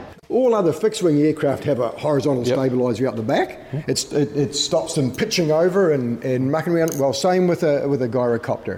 If you fly through um, thermals and, and dust devils, you know, it just stops the machine from um, Okay. reacting quickly and violently and, and, and nosing up and down. Yeah. So I noticed that the horizontal stabilizer is right in the uh, prop wash of the engine. So exactly, that's to to help ensure that it's got maximum effectiveness and so on. Being in the centre of the thrust line, it's getting downforce on one, one side and upforce on the other, and, it, and it's um, neutralised itself out. Okay, and that sort of yeah. helps. Even though even though the rotors aren't powered, so you don't have that torque effect, but you've still got a bit of a wash. So does that help balance that out? It does. We've got a we've got a torque effect from the, the propeller at the back, the pushing propeller, and it has got a torque effect, and the horizontal tends to um, even it out a bit. Okay. Yes. Okay. Yeah. So tho- these are the kinds of things. So it's it's that um, thrust line through the centre of gravity, the horizontal stabilizer, and a bit more work on the modern designs, and sort of voila, they're a whole different breed to what people knew 20 years ago, right? Exactly. Okay. That's right. A really safe, stable, relatively easy to fly. I mean, once you're off the ground, it's it's just like any other aircraft to fly. And Except you can, if you've got about 20 knots coming over the nose. I know on the one I flew at Natfly, we could pretty close to hover. Oh, for sure. Yeah, it was yeah, awesome. Yeah, that's, that's the fun side of it. Yeah, when everybody else is putting their aircraft away because of the wind, you just time to get the gyroplane out and play around in it. they really do. They love a bit of wind. They, Yeah. You can really have a lot of fun. Yeah, Yes. uh, we, yes. we did, did Yes. love it. Um, yeah. It was in one of the motorbike ones though, so it was a bit cold, but it was awesome. And do you have like a spinner on this? Do you have something to pre-rotate the the, Yes. the rotor? Yes, we do. We've got a hydraulic pre-rotator. We can, we can wind the, the blades up to about 140 RPM sitting on the on the end of the strip. Uh, they're normally travelling at about 340, so you're nearly halfway there of getting up to flying speed. Yeah, which just shortens your takeoff. Oh roll, yeah. for And what is your ta what is your flying speed on this? Anywhere from about 40 to 80 knots. It's got a red line of 90 knots. You got to be a bit careful. It's easy to go over that. yeah, yeah. But yeah, anywhere, anywhere from about 40 knots to, to 80 knots. Now I noticed that you've got it in this one that we're looking at at the moment. You've got all the um, in, instruments and so on, and the and the actual push to talk and all this, all the, all the gear you want on a control column is on the right hand side, not on the left. Is this like as in a helicopter, you fly it from the right? the side of the aeroplane that you actually fly from is, is directly related to either the torque of the rotor on a helicopter or the torque of the propeller on a gyrocopter. This, this machine here is trying to torque the machine to the left, so we sit on the right hand side of the, of the aircraft. That's right. The classic question. So she'll red line at 90, 40 to 80 is the classic flying speed. So the big question then is, what's its range and what's its carrying capacity, and what's the balance between the two? We're limited to 600 kilos all up weight. Because of the uh, the, The, the regulations Yeah, of, of, RAL. of ASRA, of, of, of CASA. So, depending on the of the empty weight of your aircraft, We've, we've got four, hour, four hours or four and a half hours range in, in the cruiser. At full, Uh, at full tanks. That's right. We've got, a, we've got 110 litres on board, so we can go, go a fair way. That's a lot of fuel. Yeah. Uh, that's more than my car. So what's what is the empty weight of a typical empty weight of one of these? We're running at about 380 kilos. Hopefully, we're going to get down a, a, bit, a bit lighter with this next machine, the one behind you here, we're building. We're just doing a few different uh, improvements, and we hope to get the, the empty weight down to about 360. Yeah. Gives you a little bit more room to put That's the lu- picnic lunch or another stubby in. Exactly. With these aircraft now, these get registered under the. Uh, Yeah, ASRA, Australian Sport Rotorcraft Association. Okay. It's it's just it's, it's under the umbrella of, of CASA. The organisation runs itself, and if it's not run properly, then CASA step in and tune you up, and, and, Yeah. and that's right, and, and make you toe the line again. But it hasn't happened so far. So we're yeah, it's a good organisation, well run, um, got a good board, and so they're registered under that as as a G, and then a number after it, and Yep. that's it. so basically, the fun part now comes: how much would it cost to buy one of these? The cruiser here is um, 80,000 Okay. plus GST. Yep. Fly away, finished Ready at. Echuca, at the hangar at Echuca, yes. With with Yes. avionics and everything. Yes, with the radio. That's pretty good. I mean, you know, people Yeah. pay more than that for their um, family car, that kind of thing. Exactly. That's dead right. And how many are you producing? Are you able to produce in a year? I mean, Yeah. Well, that's a good, very good point. But there's only two of us here working. We're still doing a little bit of R and D, but we can turn out three or four a year, and, and that's what we've been doing. and the market is there Yeah. for them. It is, and it's picking up uh, every day. Yeah, we're more and more inquiries and Plans to build more, or exactly plans to expand. That's Yeah. the big thing. Yes, Yeah. things are looking pretty bright actually for the gyroplane uh, fraternity in the country. Well, back to the machine. What's what are the blades made of? The blades are fiberglass, and the blades and propeller is carbon fibre. They're made up in Bundaberg by a chap right. up there, Rob Petroni, and he makes the rotor head too. Everything else is we try to make it in house. We make the screens ourselves, cabin, it's carbon fibre. Yeah, we make we do all that. Upholstery's just done locally in Echuca. We're running a Suzuki turbocharged Suzuki motor, um, 1600 G1600B, turbocharged, about eight pound of boost, and giving us about 160 horsepower. Yeah, running really smooth, very very nice motor. Really Yeah. thrilled with the way the motor's going. I was going to ask if you were running anything, what particular Nothing, motor, nothing really fancy. It's just um, we needed a turbocharger. Australia's a very hot country, Yes. especially in the in the middle and especially you know, up the top. And so a turbo is, is a definite advantage. So if it's getting, if, if you're getting like four hours endurance out of 110 litres, four four and a half Yeah, with we're, reserves, we're burning the fuel burn. Is, it's, it is directly related to, to how far you have the throttle open, but if there's just one person in it and, and you're getting along at about 70, 75 knots, we're burning about 18 to 20 litres an hour. So there's actually five hours. But if there's two up and you're, and you got the throttle open a bit more and to get along at, you know, like the same sort of speed, yeah, you're, you're, you're burning 20 to 22, 23 litres. Yeah. Okay. Well, Jeff, thank you very much for your time, mate. You're welcome, mate.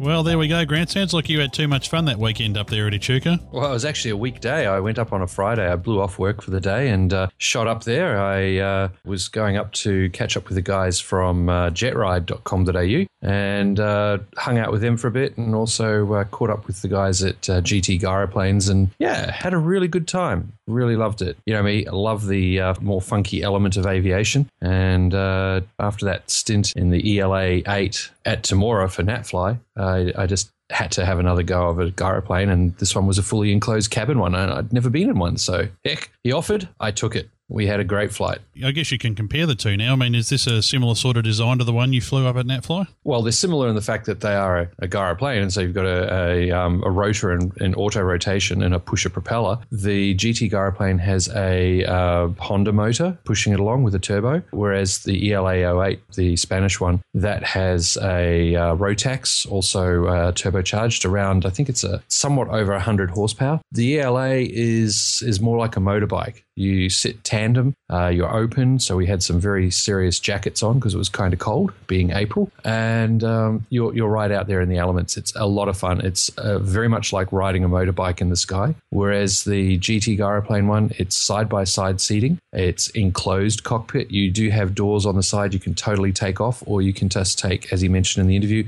the top halves off, the clear um, perspex part of it, and put them on top of the dash, so you can fly around with the top half of the doors open, which is what we we did. A lot of fun stooging around at about 70 or 80 knots with your arm hanging out like you're driving the car. And uh, yeah, it's it's quite a different experience. You've got naturally got more protection from the elements like that. You're side by side, so you can reach over and smack each other if you're doing something. Um, I think it's probably more of a design that would uh, appeal to the people who who want to just jump in a plane and go for a fly, take the the uh, significant other for a bit of a ride, all that kind of stuff, get from A to B, and um, and not really have that motorbike experience. They still look a bit flimsy to me, but uh, I, you know, when you have a look at them, and I remember having a look at the ones up at Bright there, and uh, really, even though they do look flimsy, I mean, the, the amount of load that they can take and the way they're rigged up is phenomenal, and probably better than your average Cessna, if I had to guess. well, uh, this one definitely took my weight, mate. But basically, it's it's the same kind of concept. You have a pre-rotator you engage a drive, the uh, pusher engine uh, takes some of its power off, starts spinning the rotor over your head, and gets that up to probably about halfway where you need to be. So you do that at the end of the strip. Then you open it all up, disconnect the um, pre rotator, and start going down the runway. And uh, with the rotor right back, the airflow through it starts the rotor into its uh, pre rotating state. And then once the rotor's up to the right RPM, you push the stick forward, it engages, and whoosh, up you go it's a really brilliant concept. It's been around for a very long time, uh, invented by a Spaniard, um, the Autogiro, they called it. And yeah, it's, it's got, it had a bit of a bad press at one point. Uh, a lot of people built their own ones, didn't quite know exactly what they were doing. Some of the, the physics and aerodynamics weren't quite right, and uh, they wound up in a situation where they were able to unload the rotor. If you get any negatives on the rotor or take the solid weight off the rotor in the auto rotation state, uh, that's when all heck breaks loose and you're in a lot of trouble. They also had a lot of pilot induced oscillations, things like that. But the new design uh, gyrocopters are just amazing and a lot of fun. I've really enjoyed flying them. Kathy, any ambitions to uh, you know potter around in, in uh, anything like that? Oh, I'd love to. Looks like a huge amount of fun. I've just looked it up on the website. yeah, def- definitely. Uh, the side by side one is more of a yeah. It, it, really has more of that sports car kind of feel, or, or um, you know, two seat go from place to place. Did they scoot up the river in that? Did they? Uh, we went over the river, but we were having. It was the closest I've come to flying like I was in a balloon. We were quite low and uh, up and over some trees down the other side. It's it's a lot like terrain contour following when you're flying a balloon. I would imagine that at a lot faster speed, it would be a lot like uh, top dressing, you know, as an aerial ag pilot, but uh, yeah, much faster. But because uh, I mean, this thing we are only doing seventy or eighty knots, but it was it was a lot of fun. I really enjoyed it. Well, it does sound like a lot of fun, and I'll tell you what, uh, GT gyroplanes. It's good to see um, once again some local uh, local Australian manufacturing, and just proving that uh, you know, despite all the odds these days, it it can be done. It's great to see. I think the next thing we'll see, Steve, will be gyro skiing up the Murray. Yeah, awesome. well, uh, and when that happens, Kathy, you know we're going to send you there with the video camera. I'll be on the bridge. right, come on, Kathy, get both skis out of the water. Are they hard to control? No, not at all. It's just like, like, I had a couple of goes in a helicopter, and it was almost impossible to hover it. Yeah, no, no, no, no, no, nothing at all like that because oh. uh, the the rotor is in continuous auto rotation. You're moving along. It's like flying an aircraft. You bank the stick, all that. You don't have the rudder pedals uh, for a bit of coordination, things like that. You're not really having that same interconnectivity between all the, the rotors and so on. It's just you're flying along, and it's a lot like flying a normal aircraft, uh, except you can with a good headwind you can actually hover. So, how much do they cost? Well, that, and how long does it take to learn to fly one? I'll have to let you know on learning to fly. I've got to finish uh, a bit of other stuff first. I haven't haven't gone up and done my um, gyrocopter license, which I do want to do. But uh, eighty thousand will get you one of these ones from the, the guys at uh, Echuca. Well, that all sounds like uh, too much fun, but uh, we better move on as time is running short. And uh, I tell you what, uh, it was great to hear Peter Johnson do his segment from up here to down there. And we didn't want to finish the episode without saying hello to Peter and introducing him to the audience. So Peter joins us on the line now from a cafe, just waiting for breakfast somewhere in central England. Hi there, Peter. Hi, guys. How you doing? We're very well, mate, and uh, we believe we're uh, delaying you from ordering the Olympic breakfast. That's right. I can smell it cooking as we speak.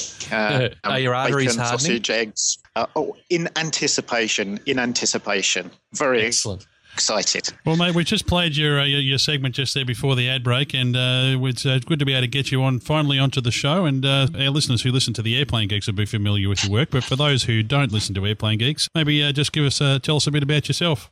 Yeah, I. I used to be, I suppose, the true airplane geek, sitting at the end of the runway with my fingers in the fence. Um, as a young boy, my dad, who was in the Royal Navy Fleet Air Arm, used to drag me from airport to airport I wouldn't say kicking and screaming. It was a, a great time in my life. And uh, then I let it all go. Uh, did a lot of my private license in my 30s and came back to aviation a year or two ago. So, really got excited about being involved with the airplane geeks and you guys, and really enjoying the uh, the ride. Really, um, producing material for, uh, as I say, the geeks, but more recently joining you guys to talk a little bit about aviation issues in your part of the world, but with a European angle. So I'm very keen to talk to people up here who come from your part of the world who want to share their aviation stories. And we'd certainly invite any of our listeners, if you're uh, listening in that part of the world or you know people that are in Peter's part of the world that uh, are involved in aviation and have an interesting story, uh, you certainly let us know here at the podcast and um, we'll uh, pass that on to Peter because, you know, we're, we're getting very good here, aren't we, Grant, at giving other people work to do for us? Oh, yeah. Yeah, yeah. We're totally learning the power of delegation. Be careful. Abdication. Abdication. Yeah, Kath, Kath, Whoa, whoa. Kathy will No, warn no. you all about that. Yeah. No, no, we're not. We're not abdicating anything. We're just delegating stuff. I mean, Steve's learning how to delegate um, editing work to me, and it's really scary. Yeah, I, I- I think that's a very scary thing for you to do, Steve. Letting go of the editing. Does it? Does it feel odd? It's um, it, it it takes a lot of willpower. It, it really does. But uh, anyway, we get otherwise this show would never be produced. But then he also has to learn how to, you know, exhibit some restraint when he listens to what I've edited and tries not to go, Grant, down. Peter, do you, do you come across a lot of uh, Australians and Kiwis there in the UK? We know at least anecdotally that uh, there's there's plenty of us over there. Yeah, I mean, obviously in the main cities, uh, particularly in London, there's a, a, a high population, and of course, you know, we can all relate some of the stories about the capacity to uh, absorb alcohol with most of the people from that side of the world. But uh, yeah, I got some good good friends coming from uh, Australia, and one of the things we might think about doing is having a chat with them about their travels backwards and forwards, because I think the air routes between your part of the world and this part of the world are changing. You know, they used to be very strategic and go through the old territories, but so much more now going through uh, the Middle East, um, Dubai, and uh, want to talk to some people who are experiencing that change and, and see what the trips are like. Peter, um, you, you've done so much great work there on the Airplane Geeks, and uh, I, I, I got to tell you that um, probably my favourite, uh, my personal favourite from this year was the uh, the interview that you did with your father. That was really um, a fantastic interview and a wonderful experience. And we know sadly that um, your father passed away a month or so back, but that must have been a really special time for you. And, and what an opportunity to be able to, to record those memories. Yeah, it's it's not often that we take the chance to uh, see what's right on our doorstep. And um, you know, Dad had shared his uh, his flying stories with me many a time, many a time. He was a good storyteller.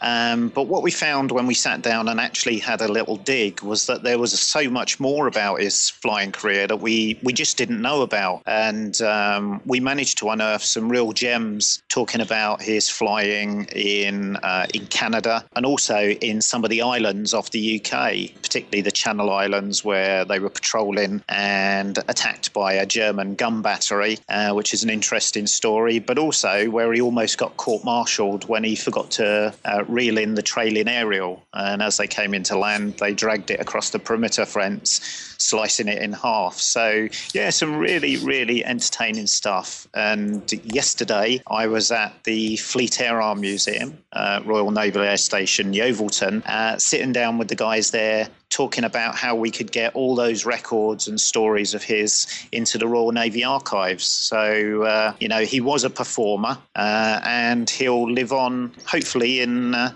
all the stories and in the airtime that we've given him. So yeah, it's a fantastic opportunity, and I really appreciate all the feedback we've had from around the world on that episode, particularly from uh, down under. Yeah, I, think I think a lot of our our servicemen and women, uh, particularly those that served uh, around that era too. I mean, there's a great affinity between um, Australians and, and, and Kiwis and, and the British uh, service Yeah. community. Uh, so it really was a wonderful interview. Uh, we know you're, very you're about to head off there and do some work, mate. Uh, XTP Media alphamedia.co.uk is your website, and uh, people can go there and they can see links to uh, Peter's blog, which is Alpha Tango Papa, the Across the Pond segment there on the Airplane Geeks, and uh, the occasional uh, From Up Here to Down There segment. So, uh, Peter, we really appreciate you uh, putting yourself out to do this for us. It's, it's very much appreciated, mate.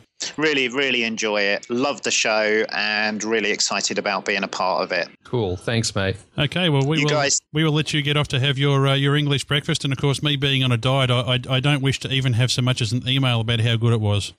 I shall uh, I shall take a photo and send it. Good luck, guys. Thanks a lot. Thanks, Peter. Cheers. I tell you what, guys, um, he better not send me a photo of that breakfast. It's been so long since I've had, you know, well, any real food. Oh, come on. Just have another kumquat wrap and on we go. Oh God! I'll tell you what. He can.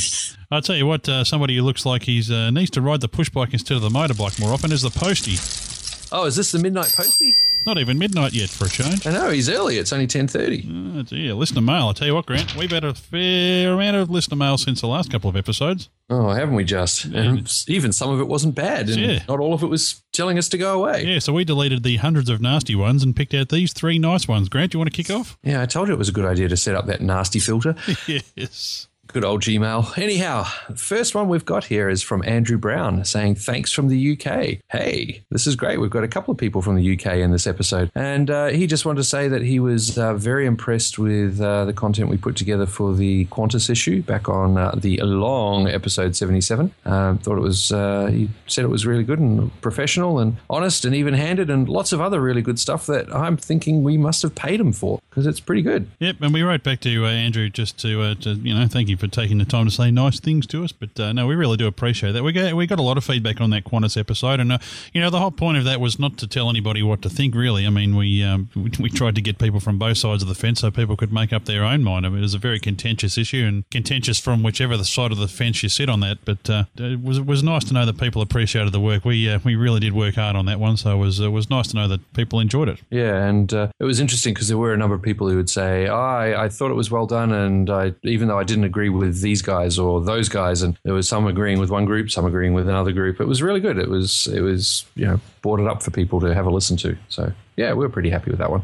Yeah, of course, we mentioned uh, to Andrew, of course, he lives over in the UK, that uh, Anthony, the infrequent flyer Simmons, was over there uh, at Duxford, uh, where he's got some interviews, and uh, yeah, they're still they're still coming. But uh, Anthony's actually been not, not too well lately, so they've been a little bit delayed. But he just said, "Oh, I'm gutted." He said, "I just live, just down the road from there." So, uh, gee, we, we should have got Alan Joyce to uh, engineer that situation a little bit earlier, and we could have had that episode out, and then he would have known, I guess, that uh, Anthony was there. That's the one. So, uh, yeah, great. Uh, thanks, Andrew. Really appreciate you uh, taking the time to uh, contact us and uh, plane crazy down under at gmail.com. And uh, somebody else who's uh, taken the time to send us in a voicemail is our friend up in uh, Canada, Ian Kershaw. Hi, Grant, Steve, Baz. It's Ian Kershaw with a brief note from uh, Calgary, Alberta on Wednesday, the 8th of November. It's lunchtime. I've got my uh, Plane Crazy Down Under cap on, my camera, and a coffee. And I'm at YYC just waiting for Lufthansa, um, not Lufthansa, KLM 330 to come in uh, with that beautiful blue finish in the Alberta sunshine. in the meantime, just finished listening to your article on the Qantas issue. What a classy piece of work.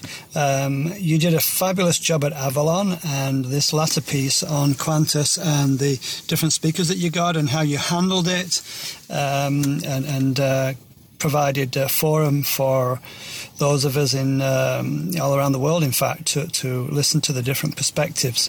Uh, you did it really, really well, and it just reinforces what we thought when we listened to you at Avalon: is that you guys are producing an absolutely well balanced, first class uh, piece of reporting with a really good dose of humour, but also an ability to uh, focus and um, share your, your thoughts and create opportunities for some really good content. Uh, appreciate it. Wanted to say thank you and look forward to your future episodes as always.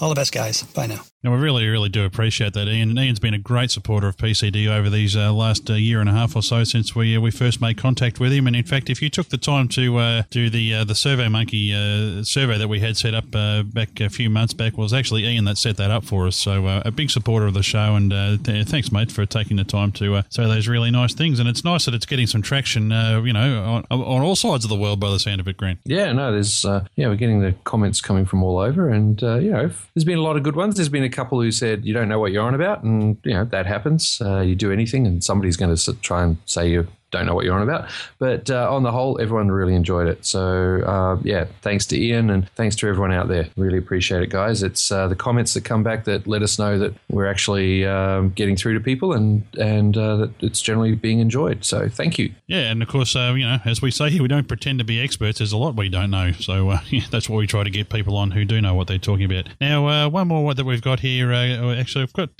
two more, but this one here comes from Chris Howard Bath, who's actually a work colleague of our friend ATC Ben.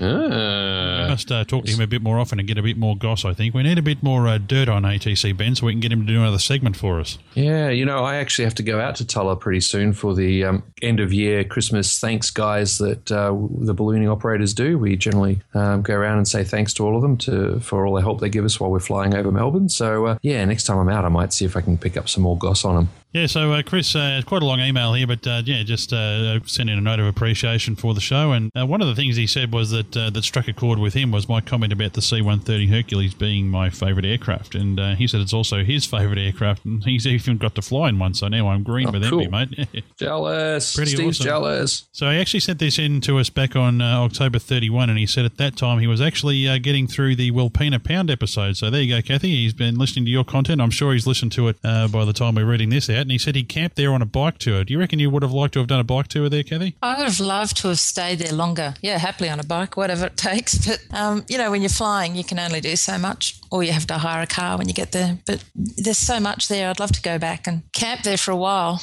And you actually got some around. good feedback on that episode from our friends Milford and Charlie over there in Florida. So, uh, you know, we're, you're becoming a superstar, Kathy.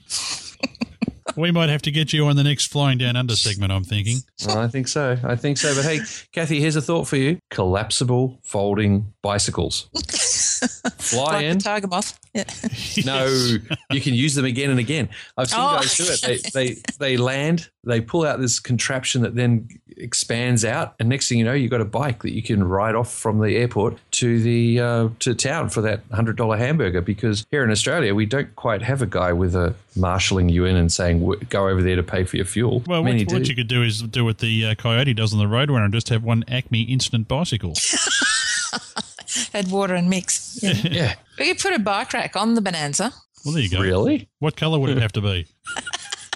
No, actually, I did a story um, last year on a guy in Taree called Ollie Hartman, and he has a business called Australian Aircraft Kits, and they're designed for bush flying. And he has strong points underneath, and he's got photos of his aer- airplanes carrying a canoe and fencing gear and all sorts of stuff. Yeah, so you could chuck the bike in. Can be You know, done. Put it in a pod and rig it under the wing, and uh, wouldn't quite work on the Bonanza. Something about clearance. no, it's under the belly. He has them under the belly.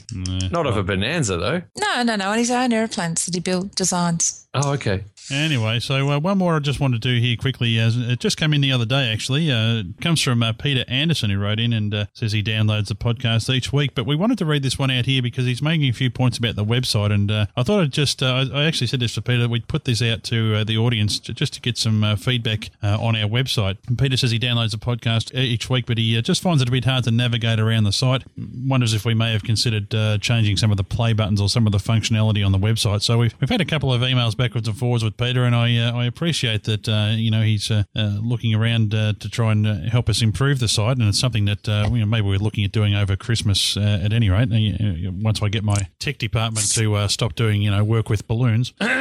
yes, sorry.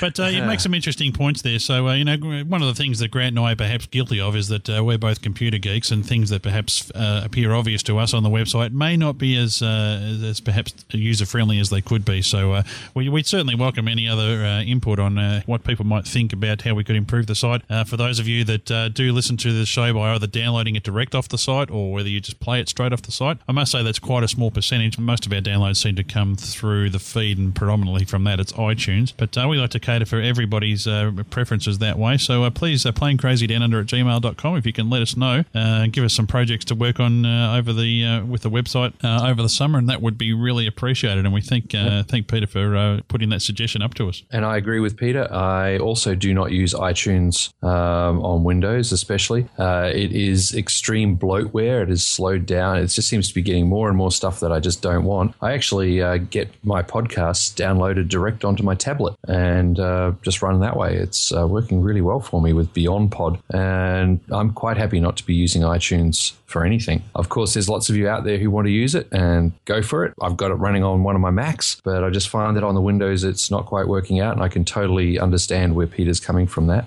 And I must say too, if you, if you want, uh, we, you know, we're quite happy to make uh, CD copies of some of our content. If you want to send us a uh, stamp self-addressed envelope, we can uh, we can certainly organise a CD copy uh, of any of our content. We package up most of our interviews uh, separately, as well as having them in the podcast. So if you've got a bunch of favourites and you'd like me to run off CD versions of those, I'm more than happy to do that too. Our postal address actually, and we've never actually put this out, but we do have a mailing address. So you can you can mail us at Post Office Box 70 Cranbourne. That's in Victoria, Australia, and the postcode is three nine double seven. Uh, and uh, we'll put a we might put that in the show notes actually too, Grant. But um, those those details are also on our website at planecrazydownunder.com. So uh, there's there's many ways to get uh, PCDU, and uh, one of these days we might uh, we get ourselves on community radio or something like that, Grant, and make it well even harder for people to get a hold of us.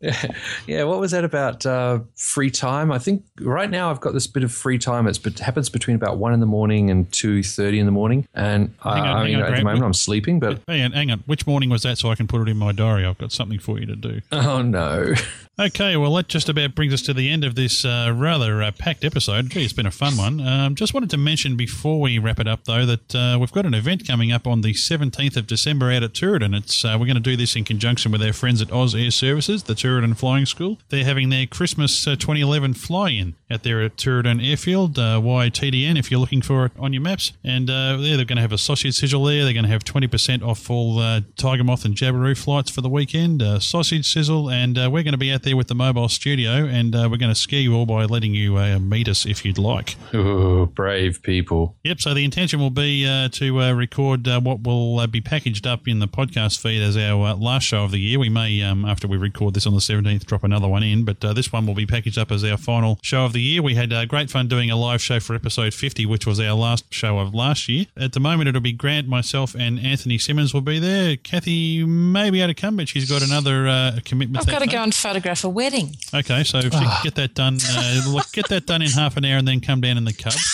Anthony Crichton Brown also may or may not be able to come, but uh, we'd certainly like to see all of you there. We know we have a few of our listeners uh, that uh, go down there and fly at that wonderful community at Tooradin Flying School. I'm just constantly impressed with what they're doing down there. So, uh, ozairservices.com.au, or you can uh, have a look on our Facebook page, or you can have a look uh, also on our homepage for details about that, and we'll put links in the show notes. Can I tell you something funny about Tooradin?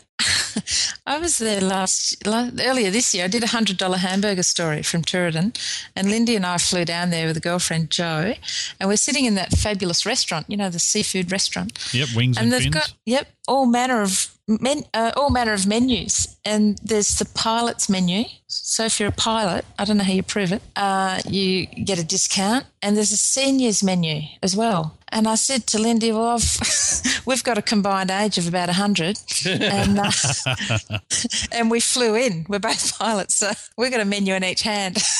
it doesn't stack. It doesn't stack.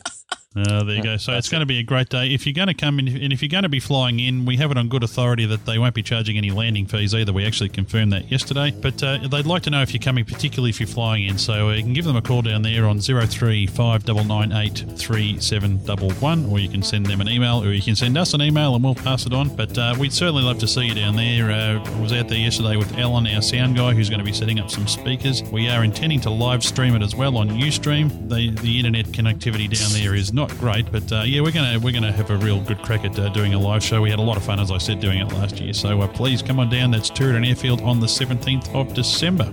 Okay, that's everything we have for you on this episode of Plane Crazy Down Under. Thanks very much for listening, folks. As always, we certainly hope you enjoyed it. Kathy, as always, uh, thanks for joining us. No worries. Thanks for having me. And thanks also to Anthony Crichton Brown and to Peter Johnson. And thanks to all of you for listening. We'll be back soon with another episode of Plane Crazy Down Under. But I tell you what, until then, just remember this it's what's down under that counts, folks. You've been listening to Plane Crazy Down Under, hosted by Steve Visscher and Grant McHerron. Show notes, links to our forum, Facebook fan page, YouTube channel, and Grant and Steve's own blogs can be found on our website www.planecrazydownunder.com or keep up with our Twitter handle of PCDU. Comments or feedback can be left on our website or email us at planecrazydownunder at gmail.com. If you'd like to help with the ongoing production of the show, feel free to assist via the donate button on the website. Any contributions are most gratefully appreciated. Incidental music and sound effects are courtesy of soundsnap.com and title music is You Name It 5 by Brian Simpson. Production and editing by Steve Visscher.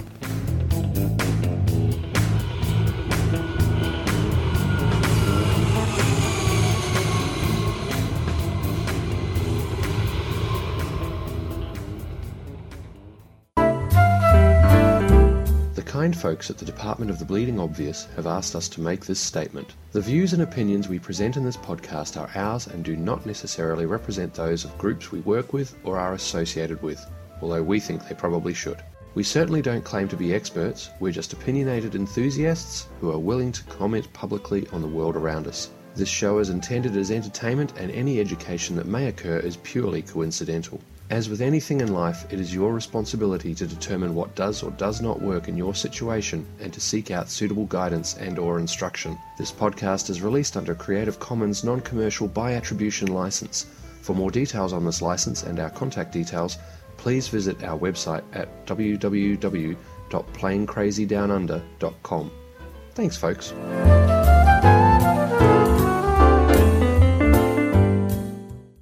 So it's um, ag flying, ag. We'll just edit that bit, Steve. Get my tongue around my teeth. We can chop it. You know, we can chop it all out. And Cue interesting briefing. This we go. Make a sound effect, Grant, quickly. No, no, don't. You got out there with your recorder and uh, have a have a listen to this, guys. you know, you really ought to uh, set high quality on that recorder. That sounded like crap. Anyway, Very low tolerance for what am I trying to say? Edit there, Steve. And she's just come back from a safety course run by the Aerial Agricultural Association of Australia, and uh, and it's in a Word document, Grant, and I've just got to find it. Cue cool interview. Yes, and I may re-record that a little bit later on. Cheat. Um, and how low do you go? Oh, we did that one. Right. Edit, Steve. And today we're going to talk to Matt Falcus. And Matt's a pilot, journalist, and author of the airport Scotting. Oh, man. I'll start that sentence again. do you see them when you're flying? in? Yeah, yeah, yeah. We always threaten to moon them. We got enough time there. That's 25 minutes. Well, we've got a lot of we've got a lot of edit that, Steve. doing it. So, um, yeah, the, it's most guys go move for, for money, not not, not um, anything else. Unless, uh, unless Yeah. of course, that was Joel just horsing around. No, yes, ventriloquist. Yeah, I was going to say he's doing a good job of speaking and horsing at the same time. I'm here with Jeff Morrison uh, from GT Aviation, or G- GT Gyrocopters. That's right, gyroplanes. Gyroplanes. Yeah, you better start it again. We'll get, Oh, we'll get it, we're we'll get it, we'll get it right. Yeah, I think we're going to have to. So, Georgia, have you got any advice for anybody wanting to get in, any pilots wanting to get into the ag? Uh, well, start again. Edit that, Steve. Edit that, Steve. I'm in tears now. Do I have to ask all those intelligent questions again? No, I might splice them in in post. All the good stuff ends up on the showroom floor. No, what do you call it? Editing room floor. Uh, we'll see. Yeah. We'll see. Story Uh, ask. Grant. You can never trust me.